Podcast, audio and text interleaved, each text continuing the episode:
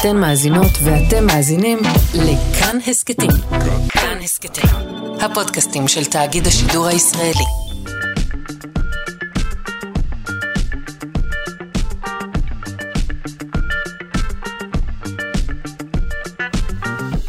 שלושה שיודעים.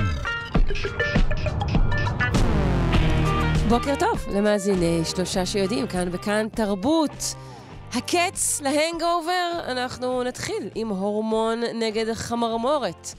אה, נפגוש גם כוכב על סף מוות, ונשאל למה בעצם הגוף שלנו רוצה וצריך שומן. עורכת אותנו אלכס לויקר, מפיקת תמר בנימין, אל הביצוע הטכני דימה קרנצוב, אני שרון קנטור, ואנחנו מתחילים.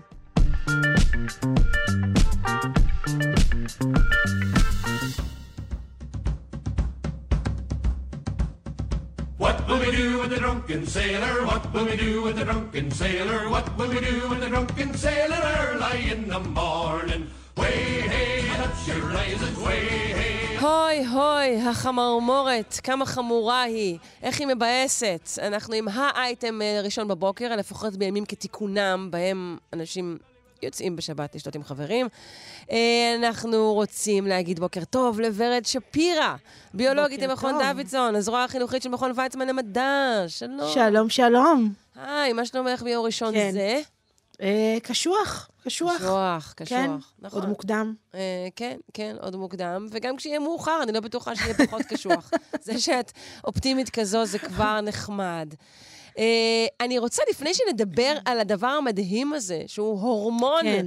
נגד אה, הנגאובר, אני לא יודעת אם נגיד כן. הנגאובר או חמרמורת, אני אגיד לסירוגין.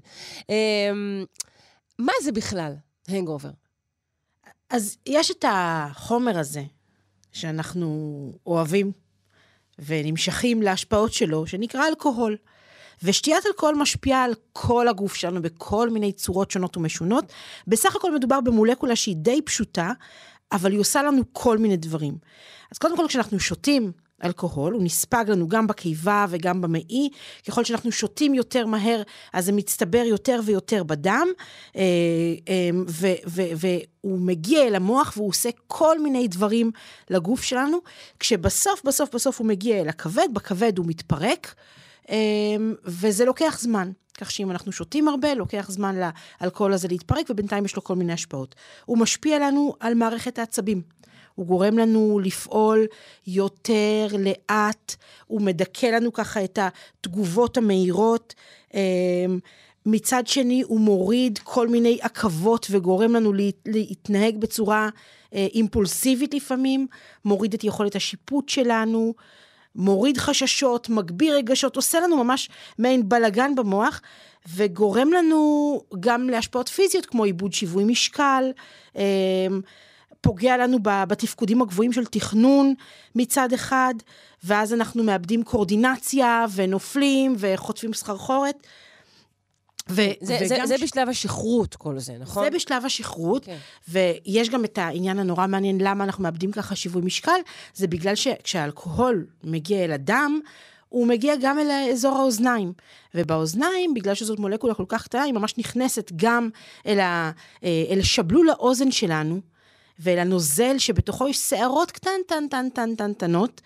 שעוזרות לנו לשמור גם על שיווי משקל וגם לשמוע, ובגלל שהאלכוהול נכנס לתוך הנוזל הזה, הוא משנה את הצמיגות שלו.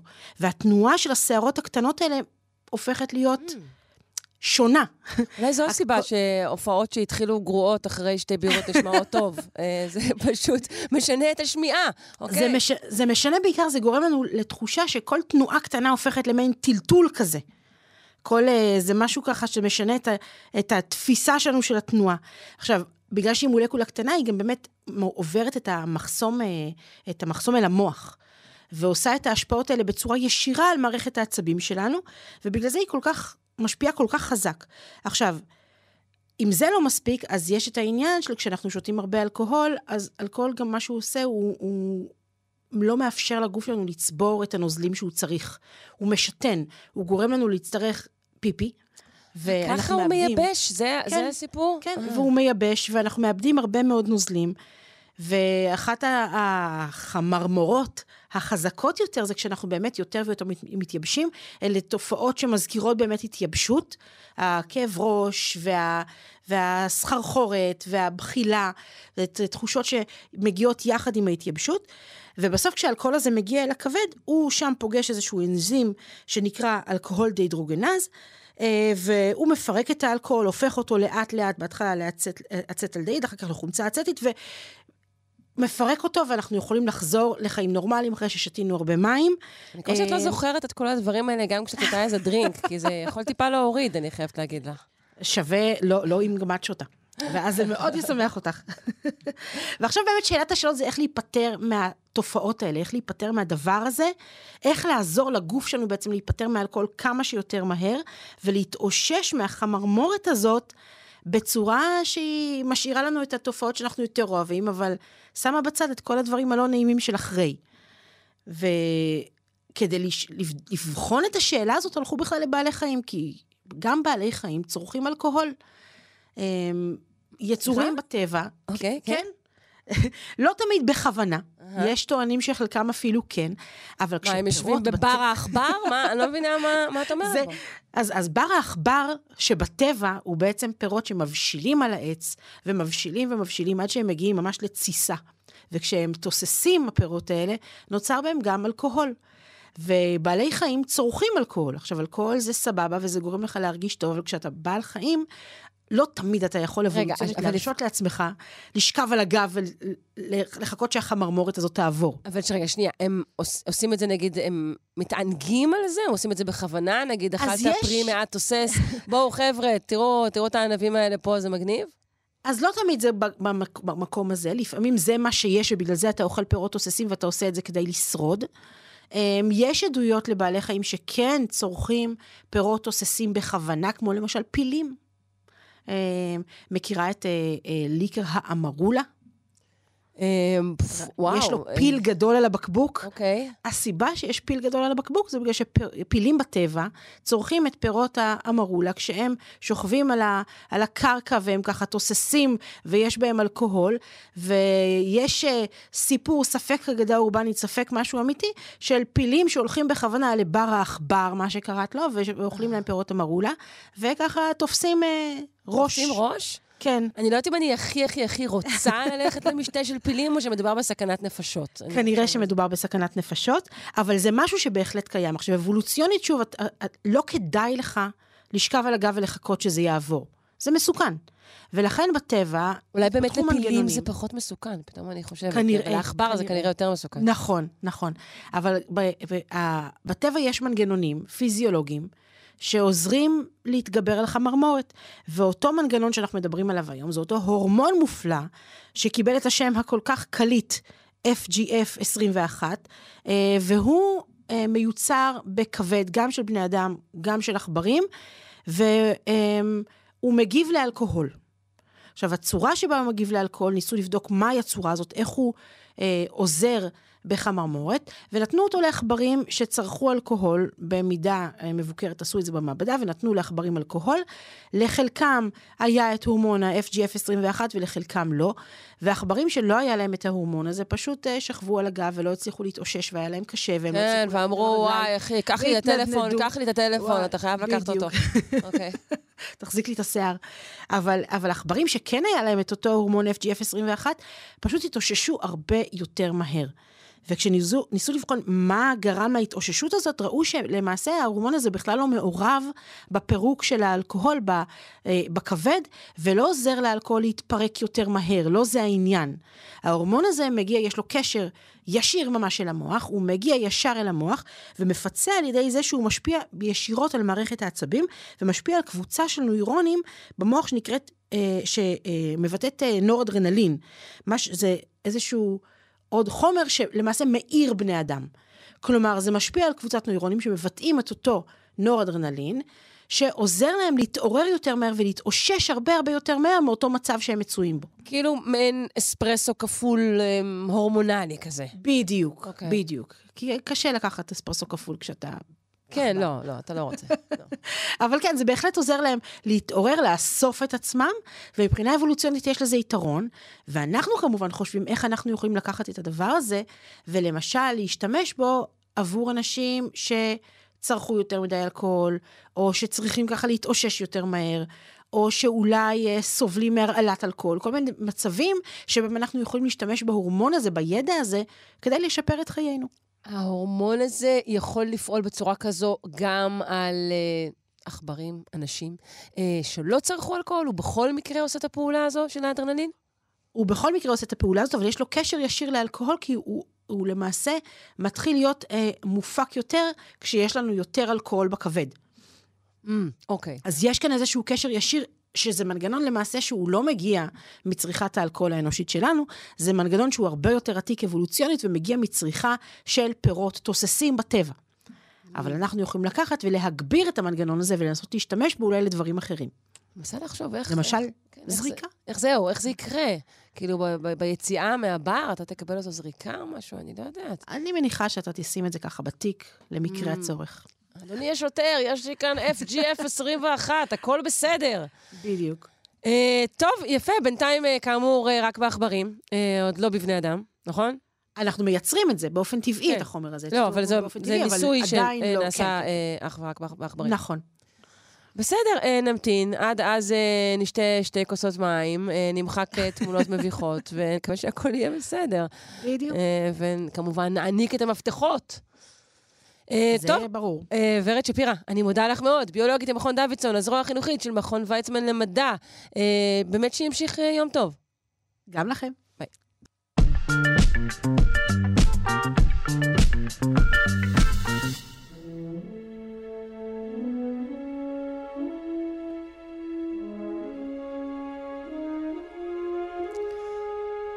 וכעת אתם מוזמנים ללוויה זוהרת. טלסקופ החלל ג'יימס ווב תיעד את השלב הנדיר של כוכב על סף מוות. זו באמת תמונה מרהיבה. אה, ממש, לא יודעת, אחת היפות שראיתי. בתמונה הזו נראה אה, הכוכב פולט אה, אבק אה, וגז לחלל. אה, זה כנראה באמת השלב האחרון לפני שהכוכב מתפוצץ והופך לסופרנובה, אבל אה, נשמע הכל על כך מהפרופסור ראם סארי ממכון רקח לפיזיקה באוניברסיטה העברית ירושלים. שלום. שלום, שלום, בוקר טוב. בוקר טוב. זו באמת תמונה מדהימה, נכון? נכון. כן, הייתה תמונה קודמת לה של אה, טלסקופ החלל האבל, שגם היא הייתה מדהימה, אה, אבל אה, אני חושב שזאת יוצאת יותר אה, אסתטית. כן. הטלסקופ החדש, ג'יימס ווב, הוא מצלם אה, באינפרה אדום, לעומת ווב שצילם באור נראה, לעומת האבל שצילם באור נראה, והנבולה הזאת, הרוחות שיוצאות מהכוכב המת הזה, הן אטומות באור הנראה ושקופות באינפרה אדום. כלומר, באור הנראה בתמונה של האבל אנחנו רואים רק את פני השטח, ובתמונה החדשה של ווב אנחנו חודרים לתוך מה שנמצא בפנים, ואפילו רואים את הכוכבים שנמצאים מאחורה. זה, זה כמעט שקוף. אז זה כן. נותן הרבה יותר אה, יופי ואסתטיות לתמונה. לא, זה מטורף, זה שם ללעג כל פוטושופ או כל מסנטז תמונות שהיה או יהיה אי פעם, זה מדהים. אמ, נכון. איפה נמצא הכוכב הזה? הכוכב הזה נמצא אה, בגלקסיה שלנו, במרחק של אה, בערך 20 אלף שנות אור. קצת קשה למדוד אה, מרחקים אה, באסטרופיזיקה, וזה אחד הדברים שאנחנו הכי פחות יודעים על הכוכב הזה, זה בדיוק את המרחק שלו, אבל סדר גודל של 20 אלף שנות אור. אה, בעצם למה קשה למדוד מרחקים? כי, אוקיי, את רואה איזה תמונה של משהו, תחשבי כשאת מסתכלת אה, בעיניים שלך על הירח, אוקיי? מהמם. את רואה עצם בשמיים, אין לך מושג אם זה עצם מאוד גדול, מאוד רחוק, או מאוד קטן וקרוב. אמ, ואפשר להחליף ביניהם בקלות. ואת המרחק קשה מאוד uh, לאמוד. אם זה עצם שאנחנו יודעים את הגודל האמיתי שלו, נגיד בן אדם, שאני יודע מה הגודל האמיתי כן. של בן אדם, אז כשאני רואה להגיד, שהוא קטן, "היי, אני לא, מבין זה- שהוא כן, רחוק. הוא רחוק, זה לא- זה לא גמד קטן. בדיוק, אוקיי. בדיוק. אני רואה שהוא גדול, אז אני אומר, אה, הוא קרוב. אבל אם זה מישהו שאני לא יודע מה הגודל שלו, אז אני- קשה לי לעמוד את המרחק. השיטה הכי טובה לעשות את זה, שעכשיו טלסקופ אחר שצופה גם כן בכוכב הזה, אה, מספק לנו נתונים. הוא מסתכל על, על, מסתכלים על עצמים בשני זמנים שונים בשנה, כשכדור הארץ נמצא מצדדים שונים של השמש, ואז בעצם מסתכלים על אותו אובייקט מזוויות שונות. Mm. אם הוא מאוד רחוק, זה לא משנה, כן. אם הוא מאוד קרוב, מרגישים את ההבדל. משנה, נכון. ואז ככה אפשר למדוד את המרחק, ומזה יצא שזה בערך 20 אלף שנות אור. הבנתי. ומהו בעצם האבק היפהפה הזה שאנחנו רואים? מה אנחנו רואים בתמונה הזו? כן. אז מה, ש, מה שקורה, כש... קודם כל מדובר ככל הנראה בכוכב אה, מאוד מסיבי, הרבה יותר מסיבי מהשמש שלנו. השמש, אה, הכוכב הזה הוא בערך, אה, להערכות שלנו, כ-30 מסות שמש. שוב, כל, כל האי-ודאויות שלנו זה מחוסר, רובם זה מחוסר היכולת שלנו למדוד את המרחק מדויק, שהם ישתפרו בשנים הקרובות. כן. אבל אם אנחנו לוקחים את המרחק הזה של ה-30, של ה-20 אלף שנות אור, אז יוצא בערך שהמסה של הכוכב היא 33 מסות שמש, הרדיוס שלו בערך פי 30 מהרדיוס של השמש, 26, משהו כזה, ועוצמת ההערה שלו פי מיליון משל השמש שלנו. וואו. כן, אז זה כוכב שהוא ממש ממש בוהר חזק, את זה רואים בתמונה בנקודה קטנה שנמצאת במרכז, וזה מה שגורם לכוכב הזה להיות בעל זמן חיים קצר יחסית, לעומת השמש שלנו, כי אפילו שהוא יותר מסיבי ויש לו יותר דלק, הוא מקלה את הדלק שלו הרבה הרבה יותר מהר, כי הוא שורף אותו פי מיליון יותר מהר, זו עוצמת ההערה של פי מיליון שאנחנו רואים. הזמן חיים שאנחנו מעריכים של כוכב כזה הוא פחות ממיליון שנה. אז רגע, זה משהו עקרוני? ככל שהכוכב הוא מסיבי יותר, הוא יחיה פחות? כן, כן. אוקיי. בדיוק ככה. הר, הרבה פחות. אז הנה זה 33 אה, פעמים המסה של השמש שלנו, הערכה שלנו פחות ממיליון שנה זמן החיים שלו, לעומת זמן חיים של השמש עשרה מיליארד שנה. כלומר, בערך פי עשרת אלפים פחות זמן חיים, בגלל ההערה המאוד רצינית שלו, פי מיליון משל השמש שלנו. Okay. אוקיי. אז מה רואים בתמונה? Uh, כוכבים כאלה, uh, לפני שהם uh, מתים, כשהם מתחילים לכלות את הדלק הגרעיני במרכז שלהם, מה שיקרה לשמש שלנו בעוד חמישה מיליארד שנה, בכוכב הזה בגלל הזמנים הקצרים כבר קורה, הם מגבירים עוד יותר את עוצמת ההערה שלהם ומתחילים לפלוט רוחות החוצה. זה גם משהו שאנחנו מאוד רוצים אה, ללמוד עליו, ולכן התמונה הזאת של ווב היא מאוד חשובה לנו כדי להבין את התהליכים האלה, כי זה מנגנון מאוד עדין שעל פני אה, עשרות אלפי שנים, אה, כנראה 20 אלף שנה במקרה הזה, פולטים אה, רוח ועל ידי ככה מקטינים את המסה של הכוכב. גם השמש שלנו פולטת רוח, אבל בקצב מאוד קטן שלא כל כך משפיע על המסה שלה. הכוכבים המסיביים האלה פולטים רוחות הרבה יותר חזקות, ויכולים ממש להקטין את המסה שלהם בשנות חייהם האחרונות. ומה שאנחנו רואים זה את, ה, את הרוחות האלה שנפלטות מה, מהכוכב, מוארות על ידי הכוכב וכל מיני יציבויות אה, שיש בתוכם. אנחנו, אה, מאוד מעניין אותנו להבין את הרוחות האלה, כי גם אחרי זה כשהכוכב הזה יסיים לגמרי את הדלק שלו ויתפוצץ, שזה יקרה עוד 100-200 אלף שנה, אז הפיצוץ, החומרים שיעופו בפיצוץ, בעצם רוב הכוכב שיישאר, יתנגשו באותו חומר שכרגע אנחנו רואים אותו נפלט, ואנחנו נוכל לצפות בהתנגשות הזאת כסופרנובה. זה יהפוך את הסופרנובה, את הפיצוץ של הכוכב, להרבה יותר בהירה מסופרנובה רגילה. Mm, כן, כשאתה אומר אנחנו בעוד 100-200 אלף שנה, זה לא יהיה אנחנו שנצפה בזה. בדיוק, לא אנחנו. אוקיי. נכון, נכון, יש סיכוי, אנחנו לא יודעים, לא יודעים בדיוק מתי הוא יתפוצץ. זה הכל הערכות שזמן החיים הוא ככמה מאות אלפי שנים, ואנחנו לא יודעים איפה אנחנו נמצאים בתוך התהליך הזה. הייתי מעריך, אם את רוצה לדעת מה הסיכוי שאנחנו נצפה, אני ואת נצפה בדבר הזה עוד בימי חיינו, mm-hmm.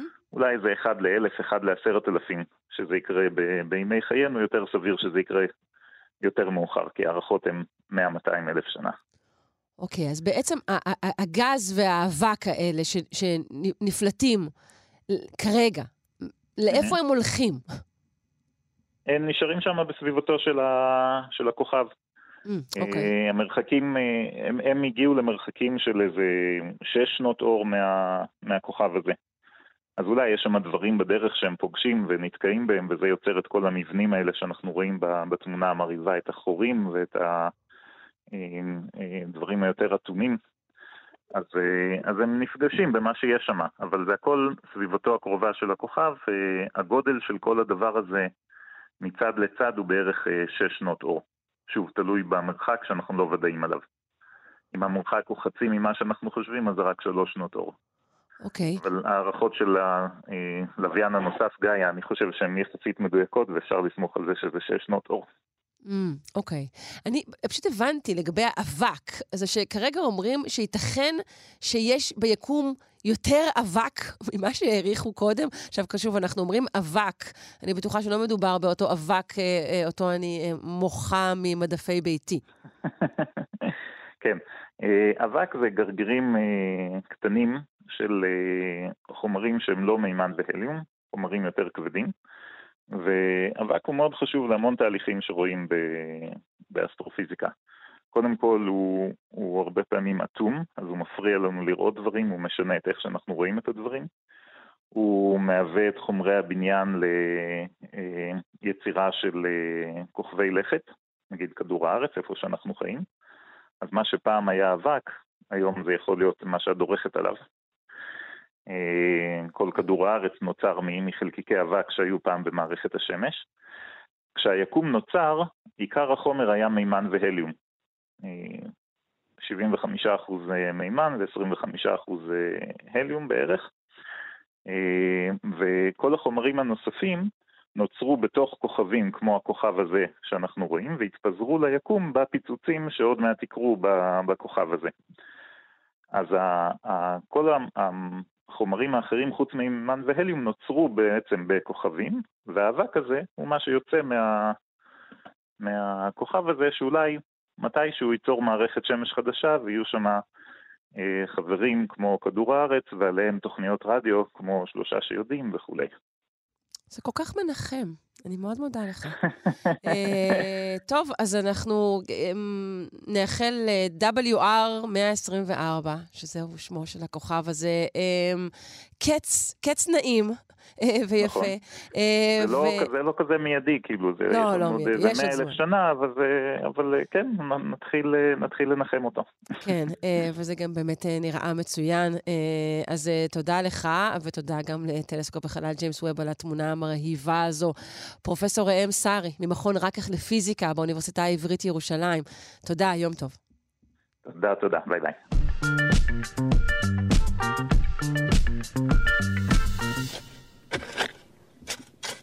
אנחנו עם ההיסטוריה של הפרה-היסטוריה עם הדוקטור אלון ברש, מומחה לאנטומיה ואבולוציה של האדם מהפקולטה לרפואה על שם עזריאלי באוניברסיטת בר אילן. בוקר טוב. בוקר טוב, בוקר טוב. בשבוע שעבר אמרת לנו שלוסי היא כנראה לא האימא של כולנו. אז אני רוצה לשאול אותך, אם לא לוסי, אז מי כן? או, שאלה מצוינת.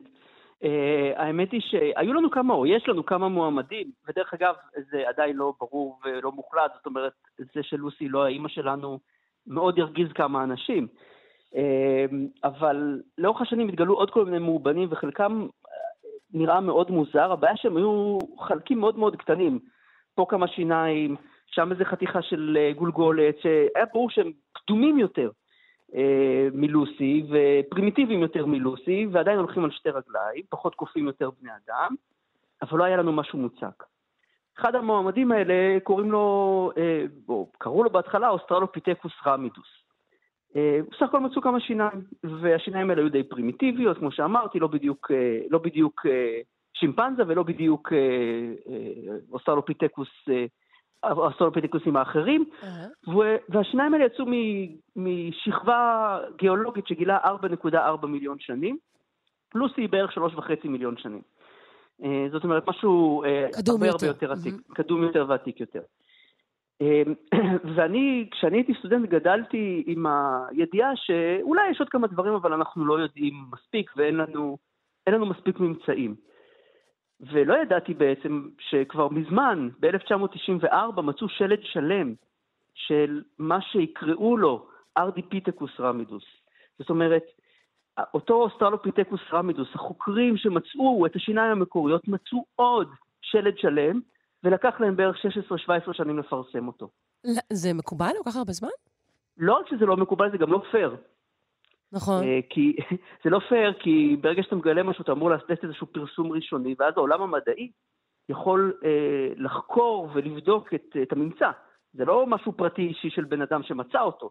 יש לו זכות ראשונים, הוא יכול לחקור אותו, הוא צריך לפרסם אותו, אבל ברגע שהפרסום קורה, בעצם כמו בכל מדע, הרעיון הוא שאפשר לחזור על הניסוי, במקרה שלנו הניסוי זה המאובנים, ולתת גישה לכל המאובנים. מה להערכתך התבע שהם לא, פשוט רצו לשמור את זה לעצמם? כאילו... קודם כל כן, אה, רצו לשמור לעצמם. או שהממצא היה שערורייתי, זה מה שאני מנסה להבין. אז, זהו, זה, זה, אני מניח שזה איפשהו באמצע. הממצא הוא מאוד, כיוון שזה באמת שלד שלם, זה, זה, הוא שלם יותר מלוסי, יש שם באמת כמעט הכל, כמעט כל השלד. וואו. חסרות עצמות הידיים, אה, הזרוע, זה הדבר היחידי שחסר, אה, כולל כף יד, כף רגל, גולגולת, הכל באמת ממש מדהים לראות את זה. זה לוקח המון המון זמן לתאר את זה.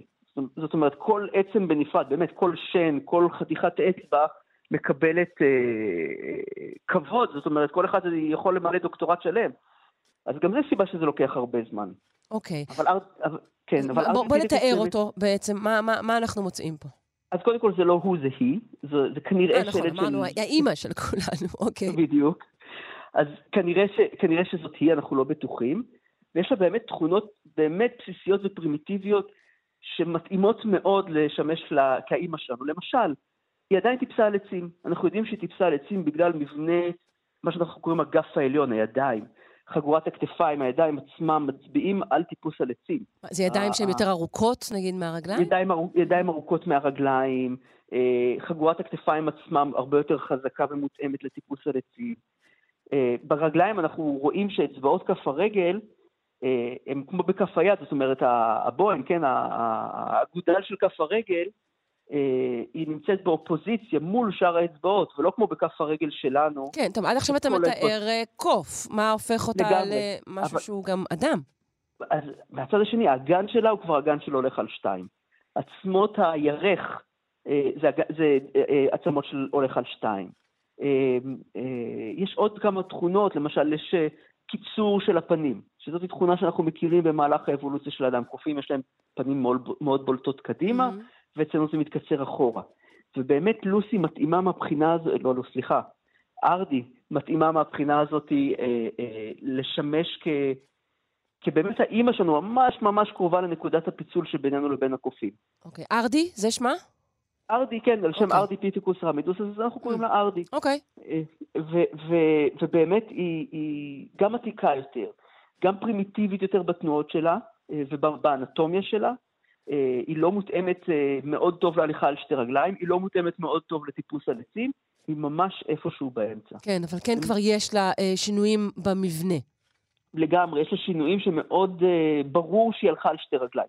היא לא עושה את זה בצורה לאיזה יעילה. קוף בעצם, היא- היא ד- מאיזה ענף של קופים היא הגיעה? למה היא דומה? פה, פה, פה יש את אחת הבעיות, או לא יודע אם זה בעיה, כן, אבל הכי גדולה, כי היא לא דומה לשימפנזה. לא דומה לשימפנזה. לא, ואני זוכר שאני ראיתי שפרסמו ב-2010, יצא בסיינס, גיליון שלם של סיינס, זה עיתון, אחד העיתונים החשובים במדע בכלל, פרסם גיליון שלם על, על, על ארדי. ואני מסתכל על הגולגולת ואומר, זה דומה לגיבון הדבר הזה. לגיבון. היא דומה לגיבון, שגיבון הוא מבין קופי העל, אנחנו מכירים בתוך קופי העל קבוצה שלמה של קופים, זה השימפנזה, הגורילה, הבונובו והגיבונים, אבל הגיבון הוא קוף קטן שנמצא היום רק במזרח אסיה. אמ, ופה אנחנו מדברים על משהו אחר. אמ, זה לא בדיוק גיבון, אבל בהחלט יש מאפיינים, בעיקר באנטומיה של הפנים, שמזכירים גיבון. ו- ו- וזה מעלה בכלל שאלה, אז רגע, נכון שהיום אנחנו הכי קרובים לשימפנזים מבחינת ה-DNA שלנו, אבל זה קוף שחי היום, אנחנו לא יודעים מה היה פה לפני 5-6 מיליון שנים. יש לנו מעט מאוד מאובנים של קופים מהתקופות האלה. אז אולי בעצם we got wrong, אולי זה, זה לא נכון, אולי בעצם האב הקדום לנו ולשימפנזים היה מעין גיבון גדול. אנחנו לא יודעים. וואו. רגע, שוב מאוד תזכיר. לנו לגבי איפה אתה נמצא מבחינת אחוזים בעמדה הזאת, פחות או יותר? אני, אני לאט לאט משתכנע, אפילו היום בבוקר שחשבתי על מה אני הולך לדבר, אמרתי, כן, אנחנו צריכים לכתוב על זה משהו. זה, זה, זה ברור לגמרי, ככל שאני חושב על זה יותר, שלוסי לא שייכת אה, ל, ל, ל, לליניאג', לאותו ענף ש, ש, שאנחנו יצאנו ממנו למעשה. ודווקא ארדי פיטקוס, אם אני אי פעם יוכל לראות את העצמות המקוריות, מה שכרגע לא קורה, לדעתי הרבה יותר מתאים להיות, ה... היא הרבה יותר מתאימה להיות האימא שלנו. שערורייה. אה, להפך, ככה המדע זז, זה יופי, זה, זה, זה מצוין. ברור. אה, טוב, אני מודה לך מאוד על המידע המטלטל הזה. דוקטור אלון ברש, מומחה לאנטומיה ואבולוציה של האדם, מהפקולטה לרפואה על שם עזריאלי באוניברסיטת בר אילן. שבוע טוב. שבוע טוב, תודה.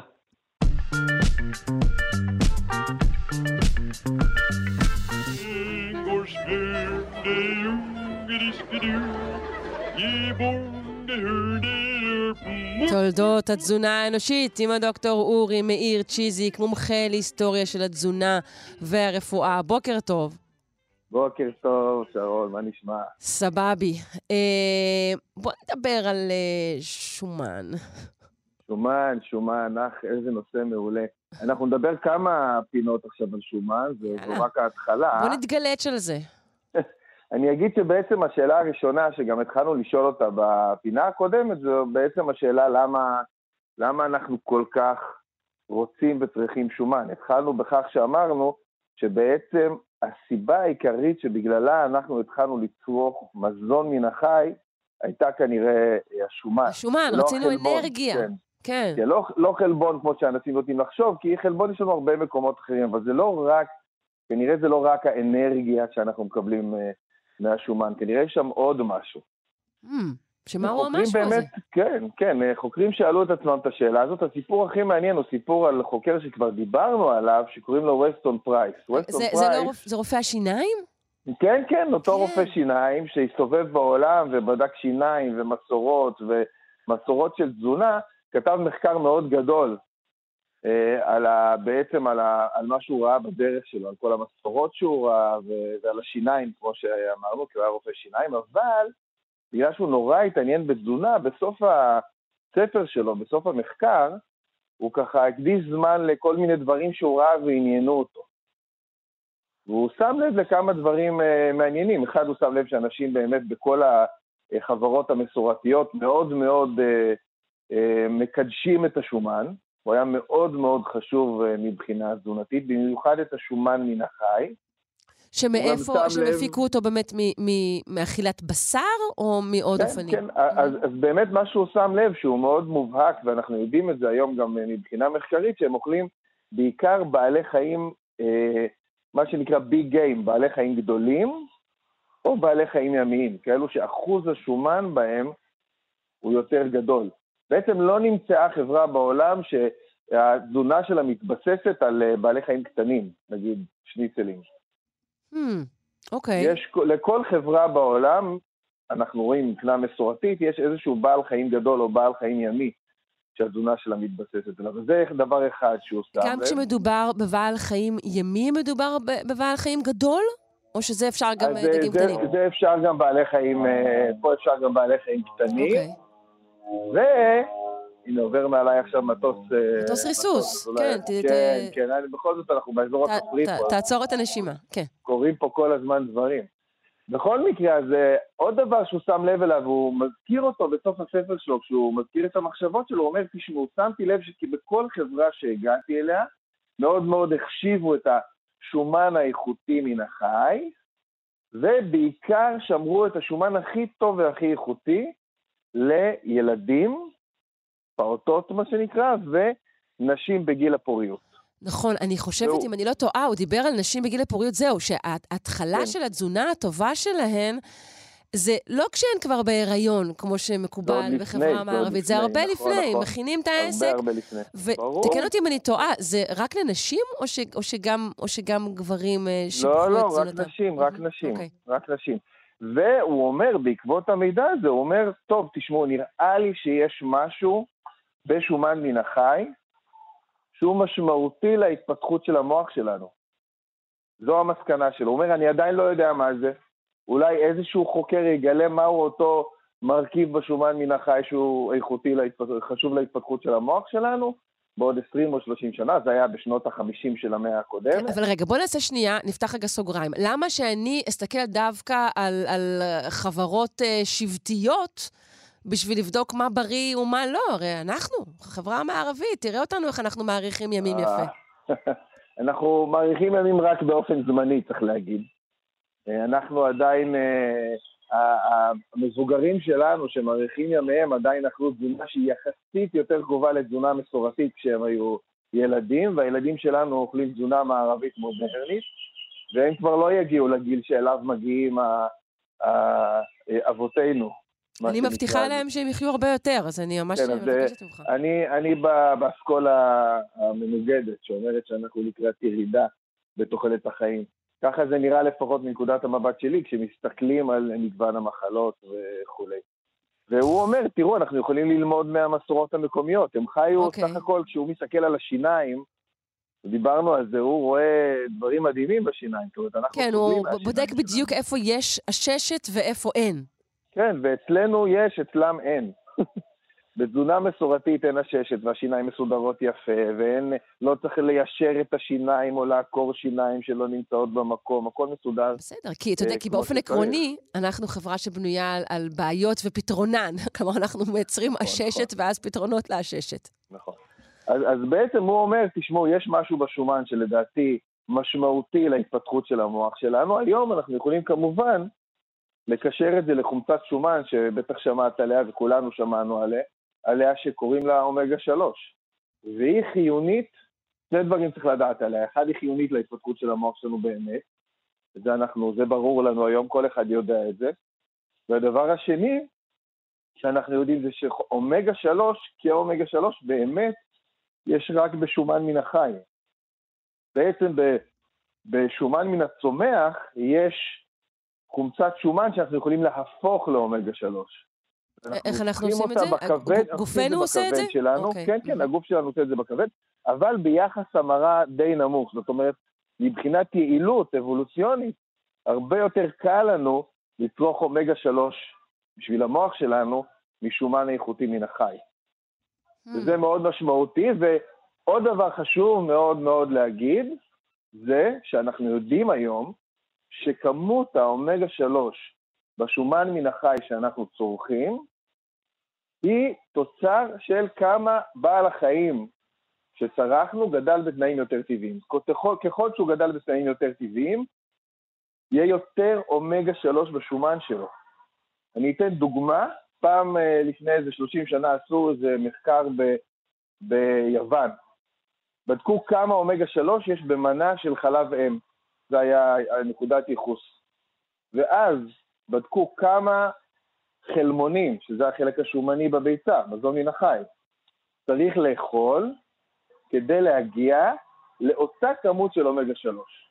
בדקו חלמונים של ביצים של תרנגולות שגדלו בחצר, ובדקו חלמונים של ביצים של תרנגולות שגדלו בסופר.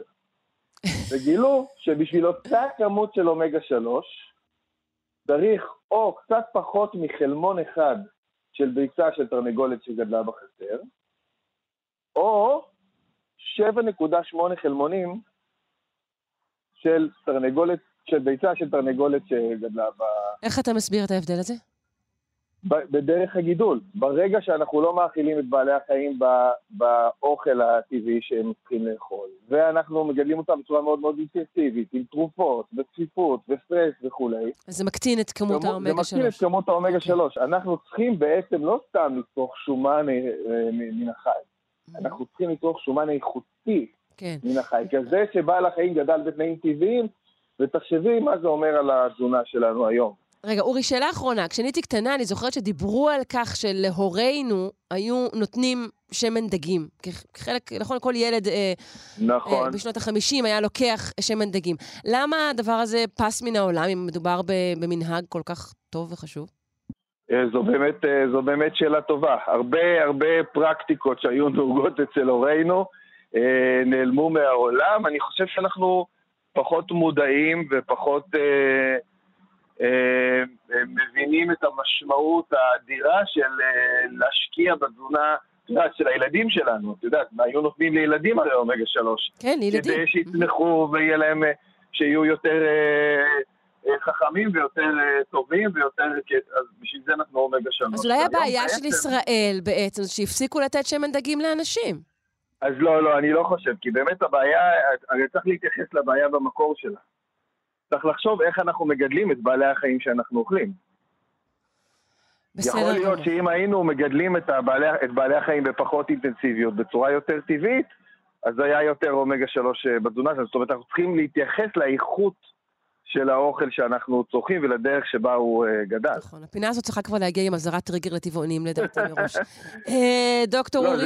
זה רק, כן. זה רק בשלבים הראשונים, אנחנו עוד כמה מפגשים נעבור לצמחים ודגנים, קטניות, לחם ולכל ה... בסדר גמור. זה רק השלב הראשון, הוא מן החי.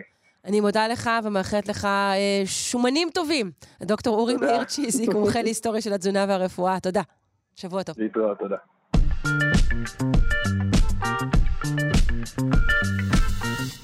אנחנו עם הקתדרה למוסיקה של הפרופסור משה זורמן, מלחין, מנצח ומייסד הקתדרה למוסיקה בשיתוף הדוקטור אסטרית בלצן. בוקר טוב. בוקר טוב, שרון. אנשים עדיין מדברים על הפינה על רבל בשבוע שעבר. עוצרים אותי ברחוב. אה, כן? כן. וכולם רוקדים עדיין אה, בולרו, אני מבין, או משהו לא, כזה. הם בעיקר התפעלו מהדברים שהם לא הכירו. אה, טוב, אז היום, כדי להשלים את התמונה, אנחנו אה, הולכים לתהום הסיאמי לכאורה, מי שלא מכיר טוב, של, של רבל, והוא קלוד דה ביסי, מהמם. שחי בין השנים ל-862-1918, פחות או יותר בתקופה של רבל, וגם הוא נכנס להגדרה הרחבה והמעט אמביוולנטית, כמו שסיכמנו בשבוע שעבר, של המלחינים האימפרסיוניסטים. גם הוא, כמו רבל, חוקר את המצלולים החדשים של התזמורת הסימפונית, מחפש לתאר בצילים תנועה מתמדת של גלי ים, או בהשאלה את התנועה הגלית של שיער הפשתן של נערה אהובה שלו, או משהו אה, כזה. איזה יופי. זאת אומרת, כמו האימפרסיוניסטים, מדובר בהסתכלות על הטבע, כן. אבל בפרשנות שלך עצמך. בדיוק. אוקיי. וגם הסיפור של צבעוניות חדשה בתרבויות אקזוטיות. אז רבל, אז הם זוכרים, פנה לספרד וכתב את הבולרו המפורסם שלו לפי המקצב הספרדי. דביסי מחפש דווקא בדברים החדשים שמגיעים מאמריקה, המולדת החדשה, מוצא עניין רב ברקטיים, בבלוז, במקצבי הג'אז, ומנסה להכניס אותם ולצרפת אותם, להפוך אותם לחלק מהשפה כן, שלו. לצרפת בסלנג זה משהו אחר לגמרי, אוקיי. כן? בסדר. עכשיו בואו נשמע את הדוגמה הראשונה, מיניאטורה קטנה לפסנתר שכותב דביסי, ששמה מסגיר את החיפוש אחר האירוטי. הקטע נקרא ערבסקה. מה זה ערבסקה? ערבסקה זה בעצם קישוט מעוגל שמקורו בתרבות של ארצות האסלאם. איך יוצרים ערבסקה בצלילים? יוצרים איזה מין אה, קו מעגלי.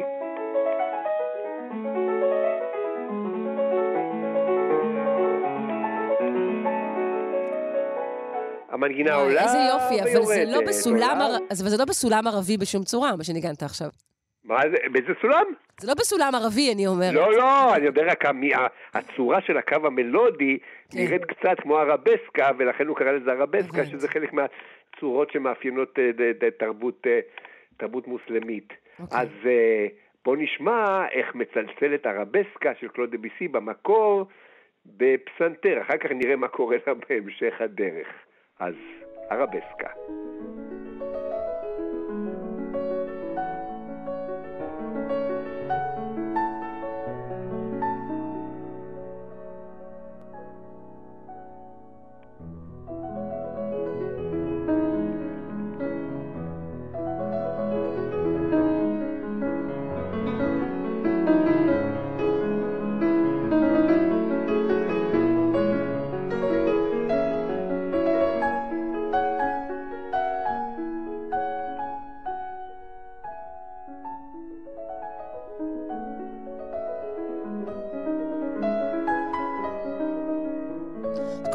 אחת היצירות היפהפיות אה, אה, שנכתבו נכון. אי פעם.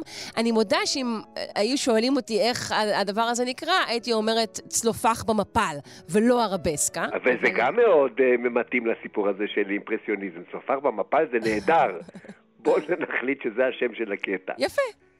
ואז אנחנו עוברים לשל...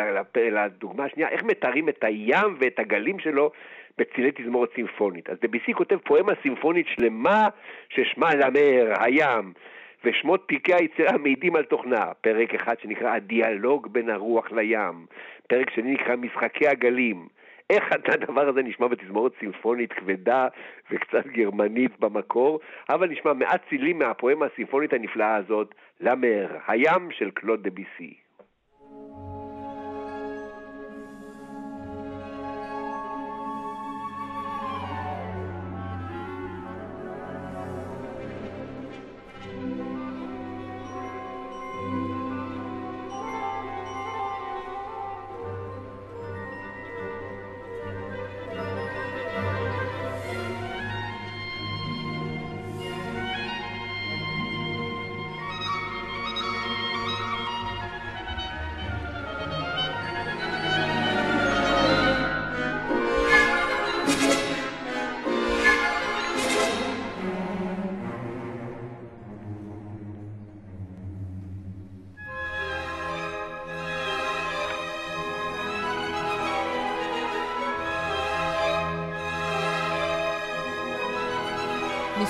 הים. נכון? כן. זהו, אני הייתי לפי השבוע, בסוף שבוע הזה בקיסריה, ככה נראה פחות או יותר חוף הים, חוץ מהערובה שנראית בו ברקע, את זה הוא לא הלחין, אני חושב. שמעת את השכפים ואת כל מה שקורה כן. מסביב. אה, זה. מה שזה היה, השכפים, תהיתי על זה, בדיוק, אוקיי. אתה יודע מה, הגה, אלה דימיתי איזו שמרחפים להם. אדווה מלמעלה ככה, אבל נכון, שכפים, אתה צודק. כן, זהו, אולי לנו אין את זה כל כך בחוף, אבל בכל מקרה. אז זהו, נמשיך לעולם הדמיון של דביסי. ב-1892 הוא כותב יצירה למחול ששמה מנוחת אחר הצהריים של פאון. לא מבינה, אם הפאון נח, אז איך הוא רוקד? אני לא, לא מבינה. אה, למה הוא רוקד? כי הוא מבוסס על פואמה של סטפן מלרמה, והפאון, את יודעת מה זה? זה יצור כן. שחציו אדם, חציו חיה, רודף בתשוקה אחרי נימפות יפות, וכל הזמן תוהה אם הן קיימות, או רק פרי הדמיון, מאוד מאוד סוריאליסטי כזה. ומנגינת החליל של הפאון גם היא מסתלסלת כמו איזו ערבסקה שאותה הכרנו בתחילת הפינה. אז בואו נשמע כמה צלילים ראשונים מיצירה מפורסמת אחרת של דביסי, מנוחת אחר הצהריים של הפאון.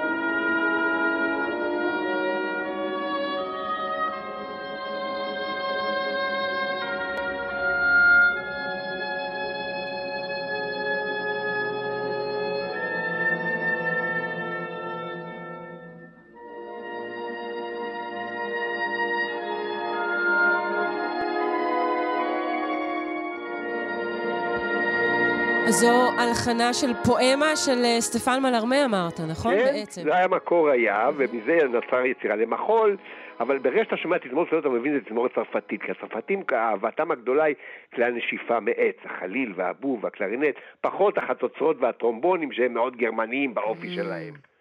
עכשיו, כמו שאמרנו, גם כמו רבל, דביסי שואב השראה מעולם הדמיון של הילדים, והוא כותב יצירה נפלאה בשם פינת הילדים, מחזור קטעים קצרים לפסנתר, שחלק מהם נשמע נקראים הסרנד על הבובה, הרועה הקטן, אבל הקטע המסיים נקרא בשם המוזר גולי ווק קייק ווק. מה זה גולי ווק קייק ווק? גולי ווק היה תקופה מסוימת ריקוד מקובל בהוואי השחורים באמריקה בסוף המאה ה-19. הוא בעצם אביו מולידו של הרקטם המפורסם. גולי ווק היא בובה שחורה שהייתה מאוד פופולרית בפריז באותה תקופה. פעם קראו לקטע הזה בתקופה שהיה עדיין פוליטיקלי קורקט, הכושי הקטן, אבל היום לא קוראים לזה כמובן ככה, קוראים לזה כל יום קוקו, לחדוות הלב של כל המורות לפסנתר, פתאום הילדים הקטנים מנגנים קייק ווק. ומרקד הבובה כאן בקצב שקצת מזכיר את הרק טיים של כן, סקוט. ג'ופלין.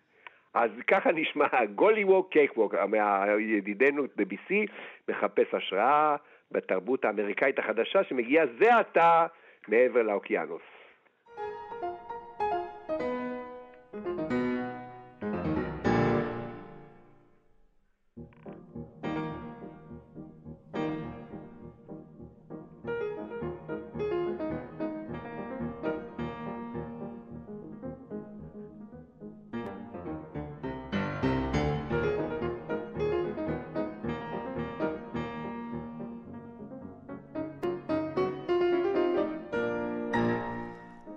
כתב את זה לביתו, אני חושבת, אה, כן? לקלוד אמה דה ביסי.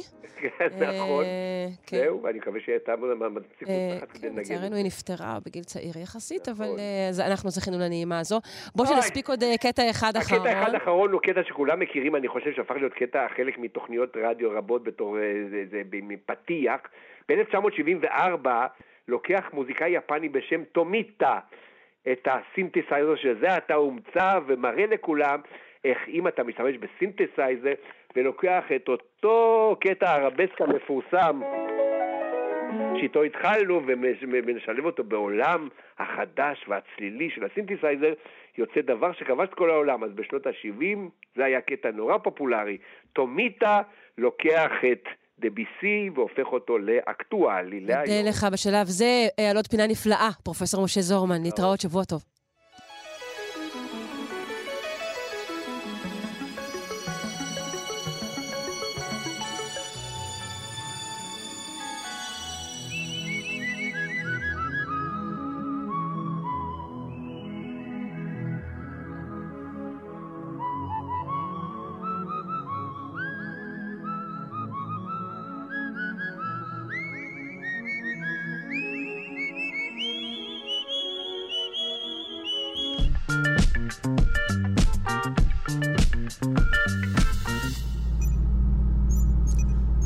לראשונה הצליחו חוקרים אה, לפתח חיסון נגד חיידק קטלני. אה, כן, חיסון אה, mRNA, אה, שאולי יעבוד גם נגד חיידקים שעמידים לאנטיביוטיקה. אה, נפנה לפרופסור דן פאר, הוא ראש המעבדה לננו-רפואה מדויקת באוניברסיטת תל אביב. שלום. בוקר טוב. בוקר אור, תודה רבה שאתה איתנו. אנחנו מדברים על פריצת דרך של ממש, נכון? לגמרי. אז uh, עד עכשיו פגשנו את חיסוני ה-mRNA, זה מושג שבעצם חדר אלינו בתקופת הקורונה, וזה חיסון שהיה טוב לנגיפים, לווירוסים. נכון מאוד. אז בוא ספר על השינוי. למה בעצם עד עכשיו חשבנו שאי אפשר לחסן נגד חיידקים, ומה בעצם עשיתם? אז אה, קודם כל המעבדה שלנו מתעסקת עם זה כבר אה, מעל 15 שנה. היינו הראשונים להראות שאפשר להוביל mRNA בחיות באופן מדויק, וזה גם מתבטא. וכמובן שהשלב הבא, אחרי החיסונים של הווירוסים, או תוך כדי היה לחשוב על חיידקים, שזה המגפה הבאה שלנו. ומה שעשינו זה כנגד אה, כל הסיכויים, ובעצם למדנו את הביולוגיה של החיידק. בניגוד לנגיפים, לווירוסים, שמשתמשים בביולוגיה של המאחסן, זאת אומרת של האדם, כדי להתרבות, חיידקים מביאים את החלבונים של עצמם. ולכן זה הרבה יותר קשה לפתח חיסון כזה באמצעות mRNA, כי הם צריכים בעצם ליצור איזושהי תגובה חיסונית. כאילו, בעצם, מה- בעצם חיידקים לא מייצרים נוגדנים אצלנו? הם או מייצרים, לא באותו אבל אופן? באופן טיפה אחר. זאת אומרת, הגוף לומד אותם קצת אחרת. ואנחנו היינו צריכים לעשות שמיניות באוויר בערך בשביל למצוא את האסטרטגיה היותר מתוחכמת כדי שבסוף ייווצר, ייווצרו נוגדנים נגד החיידק. אוקיי, וספר לנו מעט על האסטרטגיה הזו. אז אה, אני לא אכנס לפרטים טכניים, אבל זה לקח אה, לא מעט זמן. ושוב, כנגד אה, כל הסיכויים, כי אמרו לנו תמיד שהסיכוי הוא מאוד קטן, ובאמת לקח לנו הרבה זמן, ניסינו כל מיני אה, אפשרויות שלא עבדו. ועם פרסיסטנט, עם אה, עקשנות אה, גדולה מאוד, בסוף למדנו איך בעצם אנחנו יכולים קצת לעבוד על החיידק וקצת על מערכת החיסון. לקחנו קצת מהחיידק וקצת מאיזושהי אסטרטגיה טכנית במערכת החיסון כדי ליצור מצב שמערכת החיסון תייצר אה, רמה גבוהה של נוגדנים שינטרלו את החיידקים האלה. Mm, אוקיי. אה, בוא תזכיר לנו את היתרון של חיסוני mRNA. אז היתרון המרכזי שהם מהירים מאוד. זאת אומרת, ברגע שיש לך הבנה של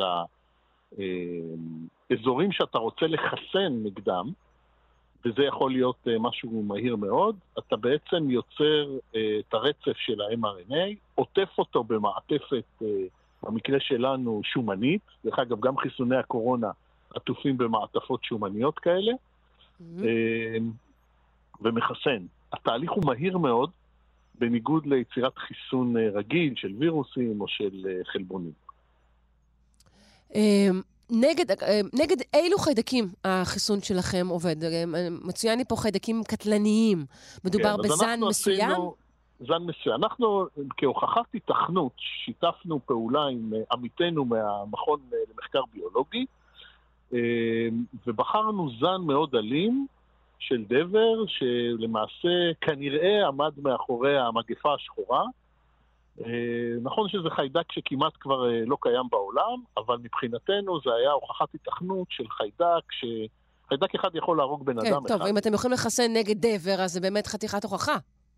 כן, אז זו הוכחה, וקיבלנו אה, ב, בעצם במנה אחת כבר הגנה מלאה, זה הגיע ל-100% הגנה, אה, ומבחינתנו זה הוכחת התכנות אה, מצוינת, כי השלב הבא זה כמובן חיידקים שעמידים לאנטיביוטיקה.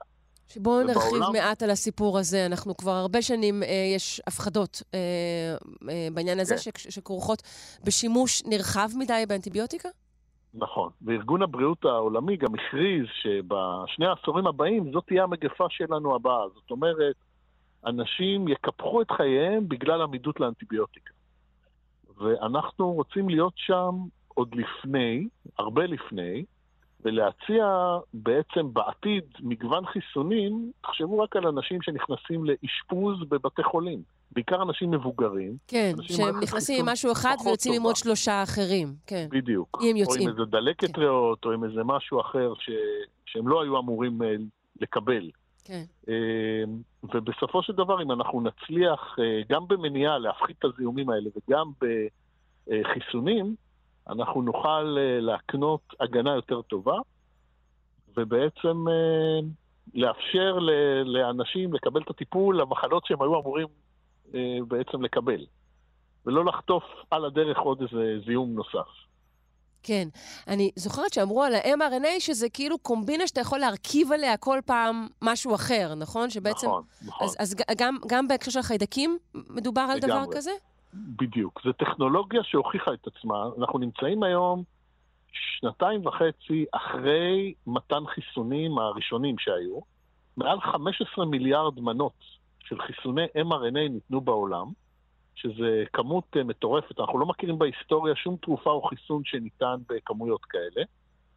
אה, ולכן הטכנולוגיה הוכחה כמשהו שהוא מאוד יעיל, ו...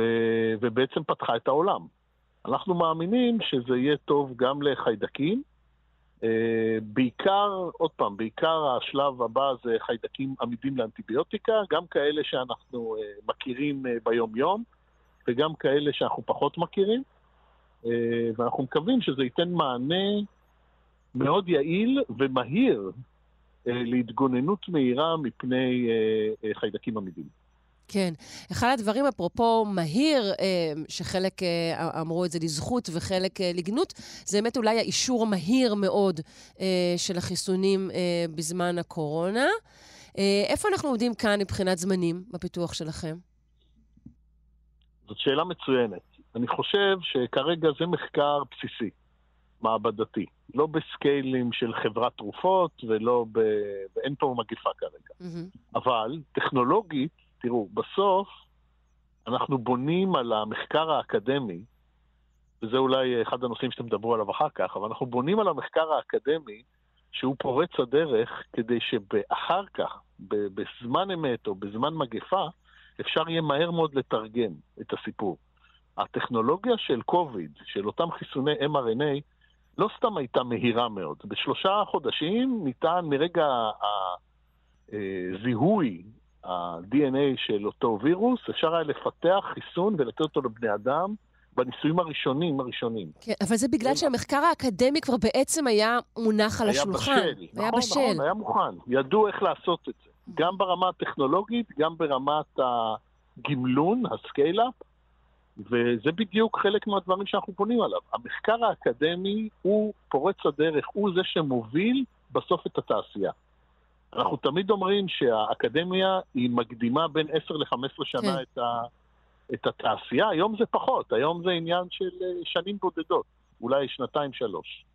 אנחנו מאמינים שדברים כאלה, כמו סוג המחקר שלנו, יתורגם במהלך השנתיים-שלוש לניסיונות ראשוניים בבני אדם. טוב, אה, כאמור, מדובר בפריצת דרך אה, מדהימה, שעשויה לשנות את, ה, את העתיד של האנושות בעשורים הקרובים. אני מודה לך מאוד על השיחה הזו, פרופ' דן פאר, ראש המעבדה לננו רפואה מדויקת באוניברסיטת תל אביב. יום טוב. תודה רבה, בוקר טוב.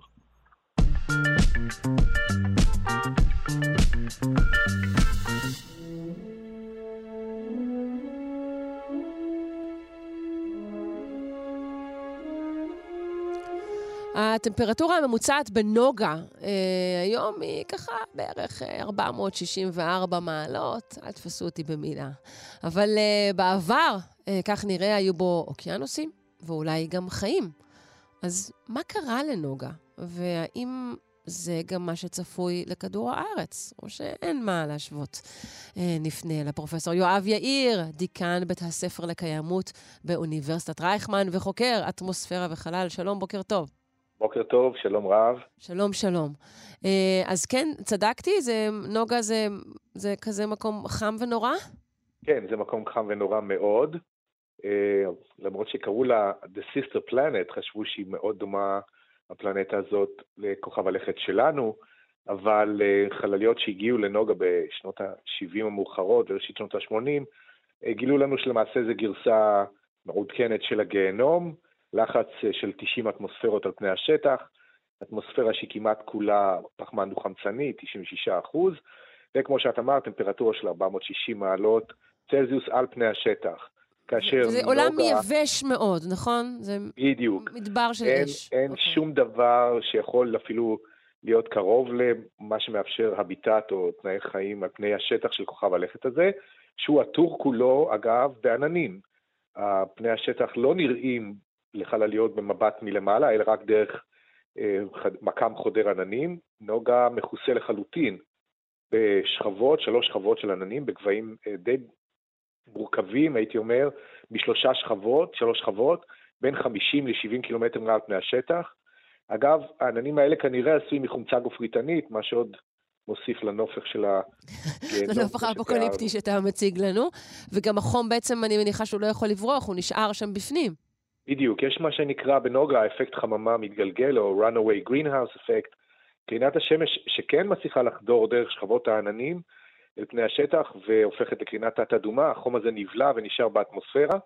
אגב, זה אחד התרחישים היותר נוראים שמודלים אקלימיים חוזים לכדור הארץ, אבל אולי... זהו, תכף נגיע לזה. קודם כל נשאל, למה אנחנו חושבים שפעם היה איזשהו דמיון?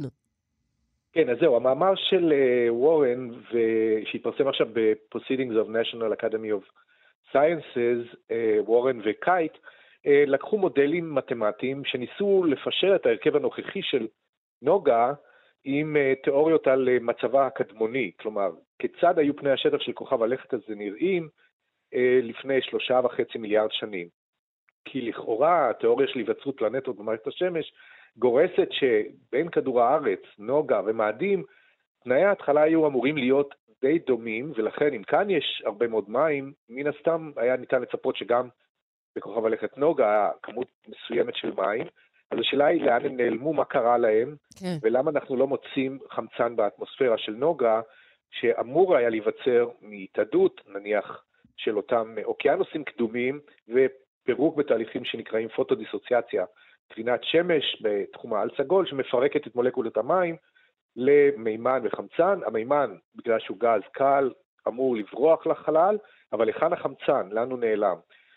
והם הריצו מודל מתמטי מורכב של האבולוציה של האטמוספירה של נוגה משלושה מיליארד שנים לפני זמננו ועד ההווה, שמנסה, אה, משנים את תנאי ההתחלה ובודקים מה התוצאה אה, כיום, והם הריצו את זה כמעט 90 אלף פעם, את המודל הזה, והם מגיעים למסקנה שכנראה כן היה אוקיינוס קדמוני על נוגה, והוא פשוט התאדה כולו, והחמצן לא נשאר באטמוספירה ולא נכנס לעננים או לתרכובות כימיות באטמוספירה, אלא קובע ונלכד על ידי הלבה המגמטית שנפלטה על פני השטח של הכוכב לכת הזה עתיר הרי געש, מכתשים וסדקים בקרום. כלומר, הבזלת שנפלטה היא זו שלכדה את החמצן מאותם אוקיינוסים קדומים. רגע, אנחנו יודעים כמה מים אה, בדיוק היו שם? כן, אז לפי החישובים שלהם, בכל מיני אה, פרמטרים שהם שינו בתנאי ההתחלה, הם מניחים שהיה שם הרבה פחות מים מאשר בכדור הארץ, כמעט פחות מ-30 אחוז, לעומת המצב שיש כיום. משהו שמכסה, אם היינו מכסים את נוגה ללא טופוגרפיה במים, אז זה היה משהו בעומק של 500 מטר, לעומת עומק ממוצע בכדור הארץ של אוקיינוסים של 3.5-4 קילומטר. כן. זאת אומרת, זה הרבה הרבה פחות מים. עכשיו, השאלה היא כמובן, האם הוולקניזם הזה, הפעילות הגעשית, עדיין קיימת בימינו, או שהיא למעשה פסקה לפני שלושה מיליארד שנים, ואני חושב שאחת התצפיות המעניינות, וזה מאמר שהתפרסם גם כן השבוע, אה, מתצפיות של חללית מגלן לפני כמעט 20 שנה, מקפת שהקיפה את נוגה וצילמה את כוכב הלכת באמצעות מכ"ם חודר עננים, מיפתה את פני השטח, והם uh, עשו אנליזה מחודשת של תצלומים די ותיקים של כוכב הלכת, והם גילו שאותו אזור, בהפרש של מספר חודשים, שינה את המראה שלו בצורה שאפשר לפרש אותה אך ורק על ידי וולקניזם, על ידי הרי געש פעילים. כלומר, אז זה תהליך למה... שעדיין ממשיך כל הזמן. נכון, וזה תגלית אה, משמעותית ביותר, משום שיש הרבה סודות לכוכב הלכת הזה, ואחד מהם הוא אה, כמה רצנטי או כמה עכשווי הוא המצב הוולקני, הגעשי. האם הרי געש ממשיכים לפלוט אה, תחמוצות גופרית ותרכובות נוספות לאטמוספירה של נוגה, וכיצד זה משפיע על הרכב הכימי של האוויר. ואכן, הממצא הזה הוא מאוד משמעותי והוא מתחבר היטב לעבודה הקודמת שהזכרנו, ששתיהן ביחד מציגות לנו בעצם פלנטה דינמית, געשית מאוד, שפני השטח למעשה נמצאים באינטראקציה כימית רצופה עם האטמוספירה ומשנים את ההרכב שלה באופן כזה שכל התרכובות שהיו קשורות להיווצרותם של אוקיינוסים קדומים, אגב, גם בכדור הארץ שלנו, אחד המקורות המרכזיים להיווצרותם של האוקיינוסים הוא פליטות מהרי געש קדומים, בנוסף למה שמקובל לחשוב, הבאה מהחלל על ידי שביטים ואסטרואידים. Mm-hmm. חצי חצי בערך, אבל אה, בנוגה כנראה הוולקניזם העצום הזה לא שכח גם בימינו אלה, ואומנם קשה לראות בזמן אמת איזו פלומה ענקית מתנשאת מעל אה, הרגש פעיל, אין לנו פשוט חלליות שמסתכלות על זה כל הזמן, אבל אנחנו נגלה את זה, זה כמעט בטוח, אם רק נמשיך אה, לחקור את כוכב הלכת המסתורי הזה. כן, אז תראה, כמה שאכפת לנו מנוגה, כן, עם כל הכבוד, אנחנו רוצים להבין האם הדבר הזה באמת ניתן ללמוד ממנו על כדור הארץ. אז יפה מאוד, השאלה הזאת היא במקומה, משום שבתרחישים שונים של עליית ריכוז גזי החממה באטמוספירה של כדור הארץ כתוצאה מהמשך אה, שריפה של דלקים מאובנים אל תוך המאה ה-21 ולקראת סופה, אחד החששות הגדולים הוא מהיווצרות תהליך שנקרא runaway greenhouse effect, כלומר אפקט חממה משתולל, שבו כמות גדולה מדי של CO2 באטמוספירה לא מאפשרת לכמויות חום לברוח אל החלל, והפלנטה פשוט מתחילה להתחמם. עכשיו, ב-runaway greenhouse, הבלתי ניתן להעלות על הדעת, אבל כמובן הפיזיקה בודקת את כל התרחישים, אה, אנחנו עוברים איזשהו סף של טמפרטורה בכדור הארץ, שהאוקיינוסים לאט לאט מתחילים להתאדות. ואז קורה בדיוק מה שקרה בנוגה, בהבדל אחד, זה שאנחנו מאכלסים את הפלנטה הזאת. אז לנו יהיה הרבה יותר גרוע מאשר למי שהיה אולי לפני שלושה מיליארד שנים על נוגה, ולכן אה, זה תרחיש בלהות כזה, שהוא נראה כקצה הקיצוני ביותר, האולטימטיבי, ו... ואולי אומר לנו, נו, נו, נו, תיזהרו בני אדם למה שאתם עושים לאטמוספירה שלכם. הוא בקצה, אבל הוא לא מחוץ לאפשרי.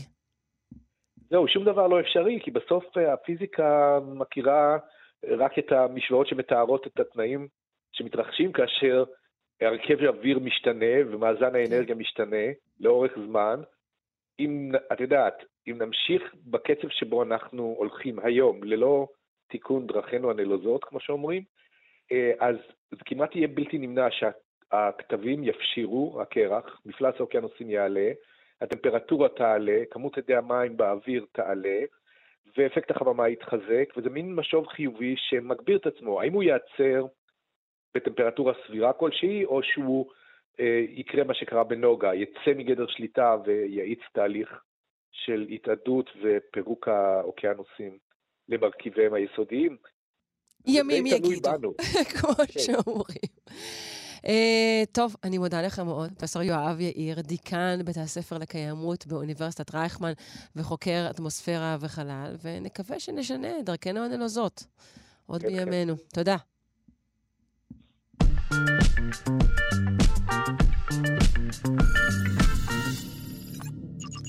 אתמול פגשתי מכר, כותב במקצועו, שאמר לי, הכל גמור, שרון. הלכה הפרנסה, הלכו החיים. הוא לא התייחס למה שקורה בפוליטיקה הישראלית, אלא אה, ל-GPT-4, אה, המודל החדש והטוב בהרבה מקודמיו. אה, אנחנו רוצים לשאול אה, כרגע מה יש לאוניברסיטאות, ובפרט אה, אולי למדעי הרוח, אה, להציע לנו, אה, לבני האדם, ובעצם לא, מכאן אה, לפתוח את זה בכלל, השאלה אה, מהי תבונה אנושית אולי, אה, בתקופה שבה אה, מולה עולה הבינה המלאכותית. נפנה לדוקטור יעקב משטי, הוא ראש המחלקה לספרות משווה באוניברסיטת בר אילן. שלום. שלום, בוקר טוב. בוקר אור. Uh, עד כמה אתם uh, מוטרדים uh, באקדמיה uh, מ-GPT, מודלים של בינה מלאכותית? אני לא יכול לדבר בעד כל האקדמיה, אני יכול לומר לך שבפקולטה למדעי הרוח, עד לא מזמן, אה, היו דיונים די סוערים מבחינת ה... לגבי ההשלכות של הבינה המלאכותית על הצד הפדגוגי כמובן, החוויה הפדגוגית אצלנו בכיתות. ו... ואצלי, לפחות בקורסים, אה, התחלנו דיונים על די, די סוערים גם כן בכיתות, לגבי ה... אה, מה אפשר לעשות כדי להתגבר על, ה... על הפיתויים המובנים מאליהם של, ה... של ה-chat GPT. כן. אבל, אה, אתה אומר עד לא אה, מזמן, כאילו אתה אומר פשוט הרמתם ידיים מתישהו?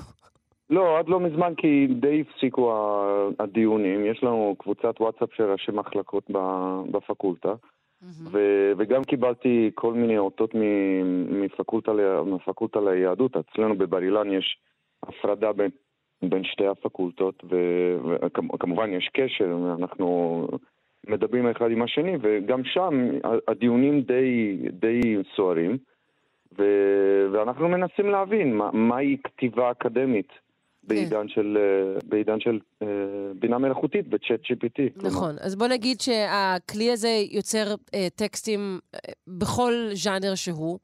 אה, כאמור, המודלים רק הולכים ומשתפרים. אם למודלים הקודמים יכולנו קצת ללעוג להם, אה, המודל החדש הוא כבר טוב בהרבה מקודמיו. הוא כמובן כותב גם מאמרים אקדמיים, אה, גם יכול לפברק לך קורות חיים נפלאים. אה, אז, אז מה בעצם נאמר בקבוצות שלכם? מה אתם עושים? אתם אומרים, אוקיי, זה רק כלי, הסטודנטים ישתמשו בו, אבל הם ימשיכו, הדעת האנושית תמשיך כפי שהיא הייתה, או שמדובר במה שאנחנו קוראים Game Changer של ממש? זה Game Changer, זה לחלוטין Game Changer, אבל כמו שאני תמיד מעצבן את הילדים שלי בשולחן שבת, והם שואלים אותי שאלה ואני חוזר אחורה מאות שנים, אז גם פה אני מוכרח לחזור אחורה מאות שנים ולומר שהאוניברסיטה תמיד אה, אף פעם לא פחדה מלשאול שאלות, ואנחנו אה, בפקולטה למדעי הרוח החלטנו בהרכב מצומצם לארגן איזשהו אירוע דו-יומי שהתרחש ב- ביום ראשון וביום שני שעבר. ו... והתחלנו דיון רציני לנסות לפתוח את, ה... את הנושא הזה. אה, כמו שאמר פרופסור אריה רייך, הסגן הרקטור, בדברי הפתיחה ל... ליום הראשון, אה, הצ'אט GPT יכול בהחלט לכתוב מאמרים וקורות חיים וכל הדברים האלה, אבל דבר שאנשים לא, לא ממש מודעים לו, זה שברגע שהצ'אט לא יודע, שהבוט לא, לא יכול לספק תשובה או לא יכול למלא איזשהו חלל, פשוט ממציא. אז אה, אה, אותו פרופסור רייך שמלמד בפקולטה למשפטים, רצה, שאל שאלה לגבי משפט אה, בינלאומי ב- בתחום מסוים. בטח המציא לו תקדימים פשוט. פשוט המציא אם הוא לא ידע. אם המציא, פשוט הביא לו מקורות ביבליוגרפיים מצוינים, ממש מדויקים. בעיה היחידה אחת הייתה שברגע שהוא הלך לבדוק, אותם מאמרים לא קיימים בכלל. אוקיי, אז אבל כרגע עדיין- הפרופסור הנכבד יודע שהם אינם קיימים, כי גוף הידע שלנו עדיין מאפשר את הבדיקה. אבל ברגע שייווצרו עוד ועוד מאמרים פיקטיביים כאלו, בעצם כל, כל, כל הגוף הקודם ישתנה. או, בדיוק, לנקודה הזאת אני חושב שצריך, בנקודה הזאת צריך לגעת ב- בצורה מאוד מאוד רצינית ובכובד ראש. כלומר, הבוט הוא המצאה, הוא כלי, אבל מה שאנחנו לא מרבים לומר בפורומים ציבוריים, אני מאוד שמח שניתנת לי הזדמנות לומר את זה ברדיו, זה שעדיין אנחנו חייבים ללמד את הדור הצעיר, גם הסטודנטים באוניברסיטה, אבל בעיקר בתיכונים, בעיקר בעידן הדיגיטלי הזה, צריך ללמד אותם קריאה וכתיבה ביקורתית. צריך לדעת איך לכתוב דברים ואיך להזין אותם לתוך הבוט. אחד מהדברים שיצאו מה, מהיומיים האלה, שלא סתם אנשים באו, המדען הראשי של מייקרוסופט, אנשים מגוגל באו, אה, פרופסורים במעבדה לשפה טבעית אצלנו בבר אילן, Natural Language Processing דיברו. אחד הדברים הבולטים שיצאו הוא שצריך לדעת איך להכניס מה שנקרא הפרומפט. כלומר, צריך לדעת איך לדבר עם, ה, עם, ה, עם הבוט, וגם צריך לדעת איך לסנן את המידע שהוא מחזיר אלינו, כי לעיתים קרובות עדיין הוא מספק מידע, אה, היינו יכולים בקלות לכנות אותו כ fake news, כפשוט אה, פוסט אמת וכל הדברים האלה. אה, צריך לדעת איך, איך לכתוב את הפרומפטים ואיך לקרוא אותם בצורה מאוד מאוד ביקורתית. אז הרכיב ההומני פה הוא הכרחי, ולא סתם אה, ראש מחלקה לספרות משווה מארגן את זה. מה, ת, תשאלו את עצמכם מה הקשר בינך לבין הבינה המלאכותית. הקשר הוא שגם אני מושפע מזה, ואני אישית בכיתות שלי ובמחלקה שלנו אנחנו אמורים ללמד, ואנחנו אכן מלמדים, קריאה ביקורתית. אנחנו צריכים ללמד את האנשים איך לקרוא דברים בצורה ביקורתית. לא רק עיוותים ביבליוגרפיים, ביבליוגרפיים כן. יוצאים מה, מהבינה המלאכותית, גם עיוותים היסטוריים. כן, הוא פשוט ימציא דברים. לא תמיד, אבל כשהוא ממציא, אז צריך לדעת, לעמוד על הדיוק, על, על המידע הדיוק, מדויק, ולומר, חביבי, זה לא מדויק, כן? זה לא ככה דברים. אני חושבת אבל, אני אגיד בזהירות, שיותר מהשאלות של, של איך ואיך נבדוק, השאלה היסודית היא, האם נצליח אה, להמשיך ולהסביר לאנשים למה? למה להם בכלל להמשיך אה, להבין טקסטים, לפרק אותם, אה, לכונן מחשבה מהסוג הזה? זאת הבעיה. אולי פשוט כבר לא תהיה סיבה. אני חושב שהסיבה היא תמיד קיימת. כלומר, אנחנו תמיד נדחפים ל- ליצור תוכן, ליצור מחשבות. אנחנו עדיין הוגים מחשבות בעצמנו. השאלה היא איך אנחנו יכולים להשתמש בכלי הזה כדי להקל על החיים.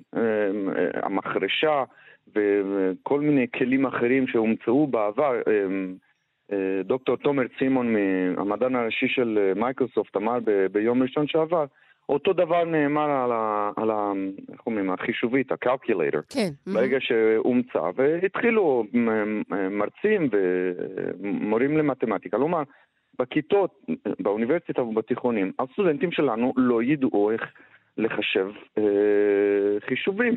כלומר, לא ידעו איך לספור, לא ידעו איך ל- ל- להשתמש בראש שלהם. עובדה שהוא, אה, ש... החישובית אכן עזרה, והיא מקפצה, והיא עוזרת, והיא יכול לדחוף אותנו לדברים חדשים, לעזור לנו, להתקדם לאופק אחר.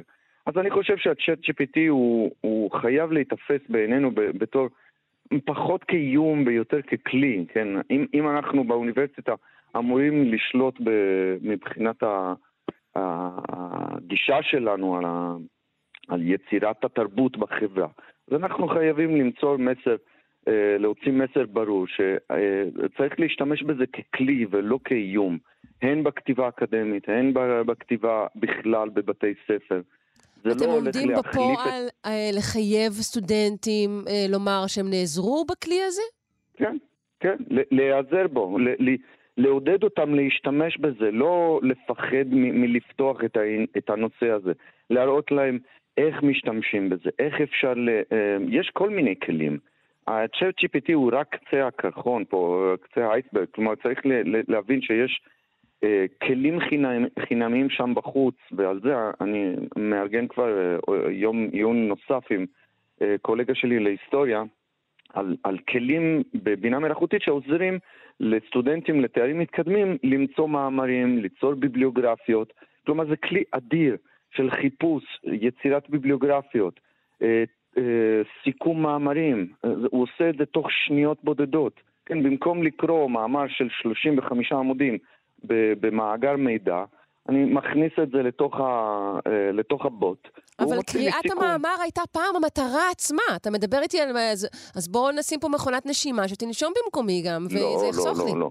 לא, כלומר זה יכול לזרז את התהליך. כמובן, אם אני אראה שבמאמר הזה מתייחסים לנסיך של מקיאוולי ולהגות הפוליטית ברנסאנס, שזה דבר שמאוד מעניין אותי, אז אני אראה, אני אקרא את, ה- את המאמר מאלף ועד תו. אם אני רואה שבמאמר מתייחסים לנסיך של מקיאוולי רק באופן חלקי, כחלק מנושא אחר, אז אני לא אתייחס למאמר הזה. כלומר, הוא יכול, הבוטים הללו, הבינה מלאכותית בשימוש האקדמי יכול, יכול השימוש בבוטים האלה יכול מאוד להקל על, ה, על החוויה האקדמית, על החיפוש האקדמי.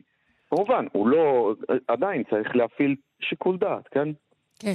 Uh, טוב, אתה בהחלט uh, אופטימיסט, uh, אבל אני מאוד מודה לך מאוד על השיחה הזו, וגם על uh, ימי העיון העתידיים uh, שסיפרת לנו עליהם.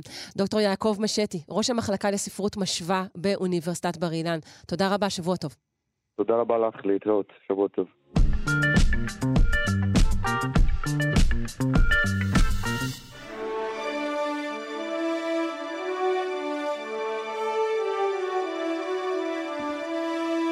אנחנו עם הזוכים בתחרות מדענים ומפתחים צעירים בישראל 2023 שנערכה במוזיאון המדע בירושלים. על הקו מצויים שניים מן הזוכים. אמ, אחד מזוכי המקום הראשון אה, הוא ליאור רוגוב מתיכון אחד העם בפתח תקווה. שלום, בוקר טוב. שלום רב. אה, ובמקום השני אה, זכתה הודיה אלגאווי מבית הספר התורני נישואי לבנות בירושלים, פלך. שלום, בוקר טוב גם לך. היי, בוקר טוב. היי, בוקר אור. אה, ליאור, נתחיל בך. אתה פיתחת מערכת לגירוש ציפורים מבוססת לייזר. למה נכון. לגרש את הציפורים? אה, יפה, שאלה טובה. אז אה, זה הכל התחיל שאני ואבא שלי אה, הגיעו אלינו מיינות למרפסת, וניסינו להיפטר, אה, ניסינו להיפטר מהם, ניסינו לשים דוקרנים או רשתות במרפסת, ו... למה לא רציתם במיינות? זה, זה באופן עקרוני נגד כל הציפורים, או רק נגד אה, מין פולש זה? אה, בעיקרון זה נגד כל הציפורים, כי גם הגיעו אלינו יונים. אה, פשוט אה, המיינות עשו אצלנו המון רעש בחמש בבוקר, ואנחנו התעוררנו כל יום. מתכוון ודאי לשירת המיינה, כשאתה אומר רעש, זה צליל די כן, חמוד. נכון. אבל אולי זה היה קצת מוגזם. יונים נגיד לא, יונים נגיד לא, לא שרות. נכון, הן הומות. אה, אוקיי, אז הגיעו לכם ציפורים למרפסת, ואז? וה- ואז ראינו שמה שהדוק... נגיד הרשתות ששמנו, הן מצליחות לעבור דרכם, והן מתעלמות מהדוקרנים כאילו הם לא שם. אך, איזה מיינות אלה. עשויות ללא חת, כן? אה, אז הבנתי שחסר פה איזשהו פתרון. שיש אנשים שלא רוצים אה, ציפורים במרפסת שלהם. אני לא אומר שלא, אני אומר שיש אנשים שמוכנים לארח ציפורים באהבה, אתה אומר, יש קהל וזה- יעד, אוקיי, בסדר. כן, וזה מבורך, כן? אה, ויש אנשים שלא רוצים. אז אה, אני, אני ניסיתי לחשוב על איזושהי דרך בטוחה, גם לדיירים וגם לציפורים, כי למצוא דרך להרחיק את הציפורים, שזה יהיה להם, שזה יהיה להם בטוח, שאני לא אפגע בהם בטוב. מהמם, יפה. כן, אז... אה? אה, אז אה, ניסיתי למצוא איזשהו גורם שיפחית אה, את הציפורים ויגרש אותם מבלי שיפגע בהם, אז מצאתי, ש... מצאתי איזה שהן מערכות שעובדות בשדה חקלאים שמרחיקות ציפורים עם לייזר. אז אמרתי לעצמי, אם אני... אז אז איכשהו מצאתי לעצמי הוכחה שאני יכול להשתמש בלייזר שהוא לא, לא, לא, שהוא בטיחותי, שהוא בטיחותי לגמרי, ולהרחיק את הציפורים זהו, אז מה זאת אומרת שימוש בלייזר? איך זה, איך זה נעשה בפועל? אה, יפה. אז המערכת שלי היא ממוקדת במרפסת, היא מחפשת ציפורים כל הזמן, וכשמגיעה ציפור, המערכת שלי מכוונת איזושהי אלומת לייזר אה, אל הרגליים שלה. כלומר, אני לא מכוון לעיניים ולא, ולא לגוף, אני מנסה לכוון על המשטח שהיא יושבת עליו. המערכת שלי מזיזה תעלומת הלייזר מהר מאוד אה, באזור הרגליים שלה, והיא מפחדת מזה והיא עפה. מה שהיא רואה זה, זה אור, או שהיא כן. חשה משהו? היא רואה אור, זה איזושהי, האור מוחזר מהמשטח לעיניים שלה. Mm, אוקיי. אה, טוב, אה, ציפור יצרי, אה, ציפור יצרי או שאני יורה. הבנתי. אז רק, רק לרגליים, וזה לא מזיק לה, אתה אומר. לא. אם את תעמדי ליד, אם הלייזר הזה בטעות יפגע לך בעין, או שזה יפגע בטעות בעין של הציפור, לא שזה אמור לקרות, לא, לא, יקרה, לא יקרה לנו כלום. טוב, יפה, אז הצבתם את זה על מרפסת, וזה כבר הוצב במקומות נוספים? אני, קודם כל, המקום הראשון שבדקתי את זה, זה היה על הגג שלי בבניין, ואז ניסיתי את זה גם אצלי במרפסת, וזה, הצלחתי לראות שזה מרחיק יונים. יפה. אמ, תגיד, פרויקט כמו זה, הוא עובר לפיתוח מסחרי, אחרי שזכית אה, במקום הראשון? אה, כרגע אני, אני ואבא שלי חושבים על זה. מה שפיתחתי כרגע זה לא מוכן עדיין למכירה מסחרית. כשאתה אומר אבא שלך, במה הוא עוסק? הוא מהנדס? אה, בהחלט, הוא, היה, בעברו מהנדס מערכת, ועכשיו אה, הוא product manager. אממ, יפה. אה, נספר, לפני שנמשיך אלייך, אה, הודיה, אה, שאתם אמ, זוכים אה, אה, מעטים מתוך תחרות שהשתתפו בה 71 מדענים ומדעניות אה, מרחבי הארץ, והגיעו לשם פרויקטים מתחומים רחבים מאוד. אה, טכנולוגיה, מדעי מחשב, פיזיקה, כימיה, מדעי הסביבה, מדעי החברה, מדעי החיים והיסטוריה. אה, וכעת נגיע אה, לפרויקט שלך, הודיה, שהוא באמת בתחום אחר לגמרי. ספרי לי עליו. כן, אז הפרויקט שלי הוא בתחום מדעי החברה, ואני עסקתי ברמת המורכבות של ממים אינטרנטיים. ברמת המורכבות, מה זה מורכבות? יש תמונה מעליה, בדיחה מתחתיה, בדיחה, הוא עבר פעמים רבות. זהו, אז נתחיל קודם כל מלהסביר את ההגדרה האקדמית של מם, כי אני חושבת שזה תורם אה, להבנה הכללית של המחקר. אה, אקדמית מם מוגדר כהמקבילה התרבותית של גן. אה, אז כמו שגן הביולוגי הוא משהו שבעצם עובר דרך אנשים, עובר כל מיני מוטציות, משתכפל, משתנה, מם הוא אותו דבר, איזשהו רעיון או פריט תרבותי שעובר בין אנשים שונים, בין תודעות אנושיות, עובר כל מיני מוטציות, משתכפל, משתנה. לצורך הסבר העניין... מופלא, תודה רבה לך. לצורך העניין, אה, הגרפיטי של לייבוביץ' צדק, שאולי אתם מכירים ברחוב, כן. זה מם. זה משהו שעובר בין אנשים שונים, כל אחד עושה את זה קצת אחרת, מוטציות. כל אחד טוען שמישהו אחר צדק, אבל לייבוביץ' צדק בכל זאת. כן. אוקיי. זהו. אה, אז מה בעצם ביקשת לחקור? את, ה- את האבולוציה של הממים? זהו, אני חקרתי את המורכבות של המם. אה, עכשיו נשאלת השאלה מה זה מורכבות של ממים ולמה אכפת לי ממנה בכלל. אה, אז האם קרה לך, אני לא יודעת אם קרה לך, אני יודעת שקרה לי, שהסתכלתי על איזשהו מם ולא הבנתי למה הוא מצחיק. קרה לך? לא יודעת אם שאלתי את עצמי, היה תקופה שהשתמשתי הרבה במחולל ממים, הייתה לי תקופה יפה כזאת. אה, לא, כלומר, ברור לי שזה מדובר באמת במערכת יחסים, אה, על פי רוב, הייתי אומרת, משולשת. יש נכון את התמונה באמצע, שבאמת היא משהו שאני מכירה אותו מקודם, הוא כבר מצוטט תרבותית, ואז השינוי אה, על, על, מה, מהמשפט שמופיע, זה בעצם מה שיוצר, הפער הזה. כן, נכון. למרות שאת כרגע מתארת אה, ממים מרמת מורכבות אה, פשוטה יחסית, הייתי אומרת. יש ממים הרבה יותר מורכבים. שבהם את לא מכירה. אוקיי. אה, עכשיו, הת- התחושה הזאת כשרואים איזשהו מם, ונגיד לא מכירים את התמונה המקורית של המם, לא מבינים את ההומור של המם, לא כי הבנתי והוא לא מצחיק בעיניי, אלא כי באמת פספסתי כאן איזשהו הקשר תרבותי, נכון. שאני זקוקה לו כדי להבין את המם. לדבר הזה אני קוראת מורכבות מימטית. זאת אומרת שלי כקורא, אה, כקוראת או כצופה, אין את ההקשר התרבותי, את הידע הקודם הנחוץ, כדי להבין למה המם מצחיק. Mm, ואז אנשים מחפשים, הם מחפשים את המקור של הרפרנס? את מאיזה כן. סרט זה לקוח, או... כן, כן, כן, יש ממש אה, ארכיון אינטרנטי שהוא ויקיפדיית ממים, שאם את מחפשת שם, יש לך הסבר מלא על כל מם. טוב, מעניין מאוד. אה, הגעת למסקנות אה, לגבי התבונה האנושית ושימושה בממים? זהו, אז אני השתמשתי ב, ב, ברמת המורכבות כדי להבין איזה שהן מסקנות על האקסקלוסיביות של קהילות אינטרנטיות. זאת אומרת שאני בדקתי את השינוי ברמת המורכבות של ממים לאורך הזמן, אה, ומזה הסקתי כל מיני מסקנות על השינוי באקסקלוסיביות של קהילות אינטרנטיות לאורך הזמן. כלומר, ככל שקהילה היא אקסקלוסיבית יותר, אה, אז הממים שלה הם אידיוסינקרטיים יותר, הם מובנים רק לחבריה? בדיוק. בגלל שמורכבות מימטית היא באמת עניין של ידע קודם, שצריך איזשהו ידע קודם כדי להבין את המם. ככל שיש יותר ידע קודם שצריך, ככל שהמם מורכב יותר ופחות אנשים מבינים אותו, קבוצת האנשים שכן מבינים אותו אקסקלוסיבית יותר. Mm.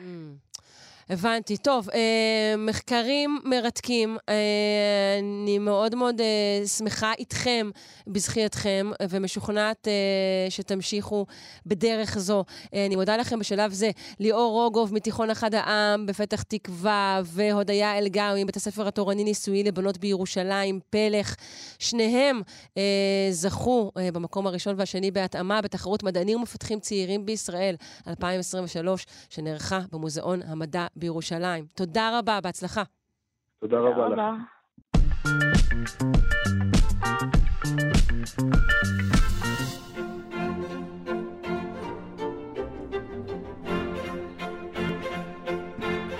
סוף התוכנית של יום ראשון הגיע, ועימו גם פינת האומנות של יונתן הירשפלד, צייר וכותב על אומנות. היום הבאת לנו משהו אחר לגמרי. לגמרי, תתקני אותי אם אני טועה, זו הפעם הראשונה שאומן ישראלי מופיע כן, בפינה שלה. כן, זו הפעם הראשונה. אז אה, ברכות. ככן אנחנו עוסקים בגבם של הדברים, וראינו את הגב של ונוס, וראינו את הגב של הצייר, ועכשיו את הגב של המצע הציורי עצמו. כן, שמוצג בתור הגב, אה, הגב של אלוהים. שמותר בתור, כן, זה כאילו דיוקן של אלוהים, ובאמת, אה, אני רוצה להגיד שיש שאלה מאוד קשה, איך מייצגים את מה שחומק מכל אפשרות ייצוג. ממ. ונגענו בזה, האמת, ב-Art of Painting, באמנות הציור של ורמיר, שהוא רוצה לתאר את הקסם של הפעולה הציורית, של ההשראה, של הזה, והוא מראה את עצמו מהגב. כן. וגם, האמת, כשהסתכלנו על אה, ונוס רוקבי של ולסקז, הקסם, התשוקה, האובייקט הנכסף, המושא הכיסופים הגדול, אתה, כדי לתאר את הבלתי ניתנות לתיאור שלו, אתה מתאר את הגב. זאת אומרת שאנחנו לומדים מסדרת הפינות הזאת על הגב של הדברים, שבאמת הגב של הדברים עסוק במה שבלתי ניתן לייצוג. כן, אבל לפני ניתן... שנצלול פנימה, בוא תן לנו רקע, אה, רקע אה, על הציור. זה אוקיי. ציור של דוד גינטון, נכון? דוד גינטון, צייר ישראלי, יליד 47, שעשה בשנות ה-70 אמנות מושגית מהסוג של אה, עבודה של טקסט וצילום הרבה פעמים, עבודה עם ספרים. יש לו עבודות מפורסמות אה, למדי שהוא נגיד אה, אה, מצטלם קורע ברך כמו עולה לרגל ליד הבית של יוזף בויס, ורבים מהמאזינים מכירים את הציורים שלו של דגל ישראל כמובן. כן. דוד גינטון לוקח את הבד, את הקדימה שלו, את המצע הציורי, ועליו הוא מצייר את המאחורה של הבד. זאת אומרת, תארי לעצמך שאת מסתכלת על המאחורה של הבד ואת רואה את המסגרת עם הבד, עם הקליפ, עם הסיכות שמחזיקות אותו ובלי שום גרונט כזה אפור ואת מסגרת העץ. כן. את זה בדיוק, את המאחורה, הוא מצייר על המקדימה. על המקדימה, אוקיי. הוא עושה סדרה גדולה של ציורים זה איזה מין האח- האחדה מימדית מוזרה כזאת, אוקיי. נכון, נכון, מאוד מאוד מוזר. עכשיו תראי, יש לזה מסורת, זה לא בא משום מקום, יש מסורת ארוכה. אה, שנקראת trompe-l'œil, לרמות את העין, מהמם. trompe-l'œil, כן. אה, לרמות את העין בצרפתית, שבהם אה, מציירים נגיד את הקיר עם המסמר, וגם בתור, או שאתה מצייר איזה ציור וזה נראה כאילו על הציור יש אבק, בא לך לנקות אותו, אבל האבק הוא חלק מהציור. כן, דברים. מתעתע בציפורים, אתה מצ- מצייר קיר שעליו יש פירות נפלאים. נכון. אז יש מסורת ארוכה של trompe-l'œil, וגם יש מסורת של המאחורה של הבד, זאת אומרת, גם אצל ולסקס ולס מנינס ראינו את המאחורה של הבד, יש גם אצל רמברנדט יש, יש מסורת גם לייצר את המאחורה של הבד. זאת אומרת, אה, הוא לא עובד כאן out of context. אוקיי. אבל אני חושב ש... אה, כשהוא בא לייצר אה, דימוי של, ה, של האל שלנו, הוא נתקל בבעיה שהאל שלנו, הוא, חוץ מהעובדה שיש איסור לייצג אותו, לא תעשה לך פסל מסכה, גם אין מה לייצג, אין לו גוף, אין לו דמות הגוף, הוא לא קיים, אין לו... מבינה, לנוצרים, האל שלהם קיים בזמן ובחלל. הוא במקרה, צירוף מקרים מוזר, נראה בדיוק כמו ברד פיט, ויש לו ריבועים בבטן, וזה, כן, זה כיף לצייר אותו. אהה. כיף לצייר אותו, אבל מה נעשה עם האל שלנו?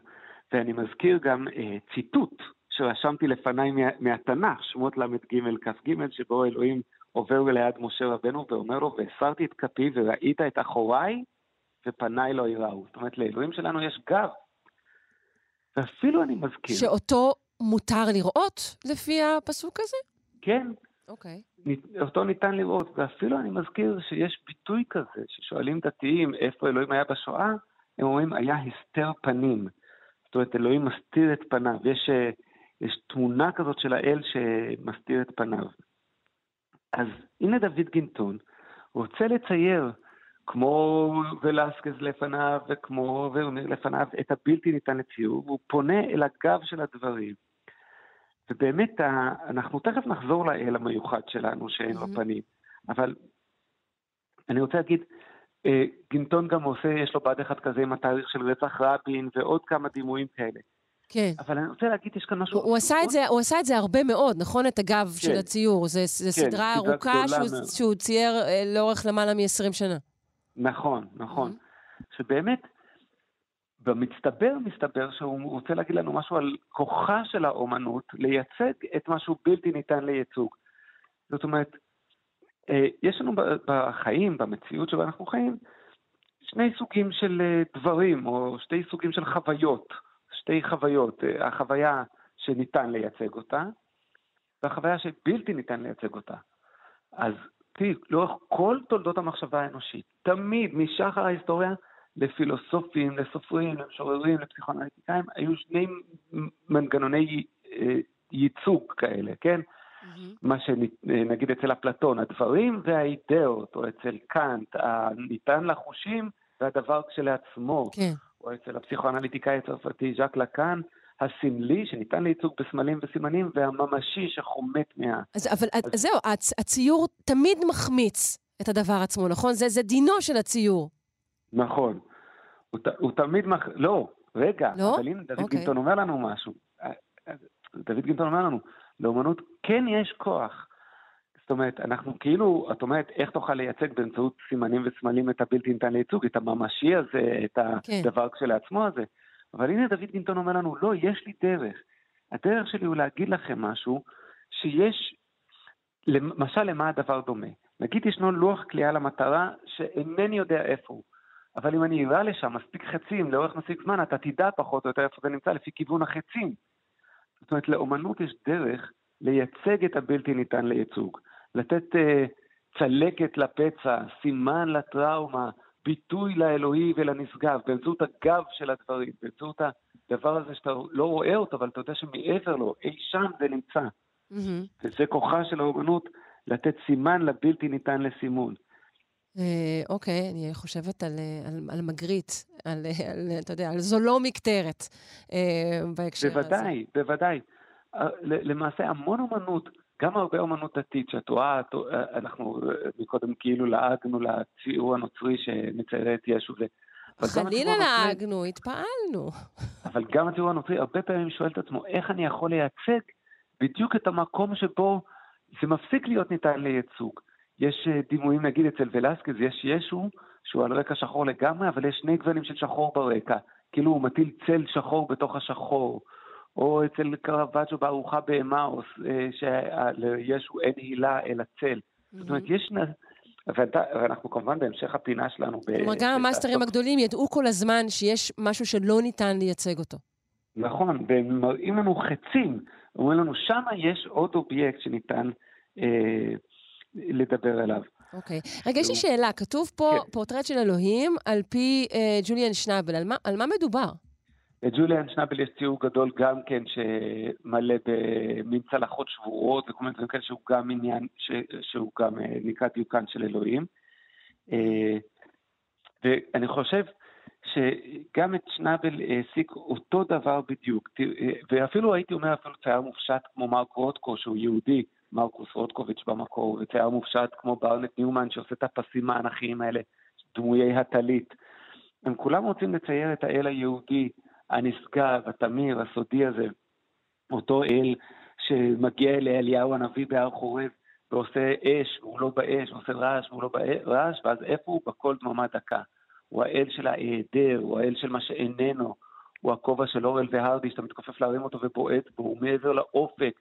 אני נזכר, את יודעת, באמירה של הרב שך, שמכל הזרמים של הנצרות הוא מרגיש שהכי קרובה ליהדות היא עד, כי הוא חשב ש... אה, בגלל שאצל חב"ד המשיח הגיע, הם סוג של נוצרים. זאת אומרת, אם המשיח בא, זה נצרות. המשיח שלנו, הפונקציה שלו זה שהוא לא בא. האל שלנו, המאפיין שלו זה שהוא לא כאן. ירושלים היא תמיד בשנה הבאה בירושלים. כן, אנחנו לא מגשימים, אנחנו לא מבצעים, אנחנו לא בחלל ובזמן. זה כן, נצרות. ובמקום הזה של ההיעדר אה, גם אה, חילונים בהחלט, גם הם באיזשהו מקום דתיים. לגמרי. אני מודה לך מאוד, יונתן הירשפלד, צייר וכותב על אומנות, על עוד פינה נהדרת. להתראות. תודה רבה, ביי ביי. ביי. עד כאן שלושה שיודעים להיום. אני מקווה מאוד שנהניתם ושהתעניינתם. ערכה אותנו אלכס לויקר, הפיקה תמר בנימין, על הביצוע הטכני היה דימה קרנצוב. אני שרון קנטור. אה, מזכירה לכם גם שניתן להאזין לנו בשידור החוזר, בשעה שמונה בערב, או uh, לבחור להאזין לנו כהסכת, בכל זמן ובכל מקום ובכל יישום uh, שאתם מעדיפים. המשך שבוע טוב, להתראות.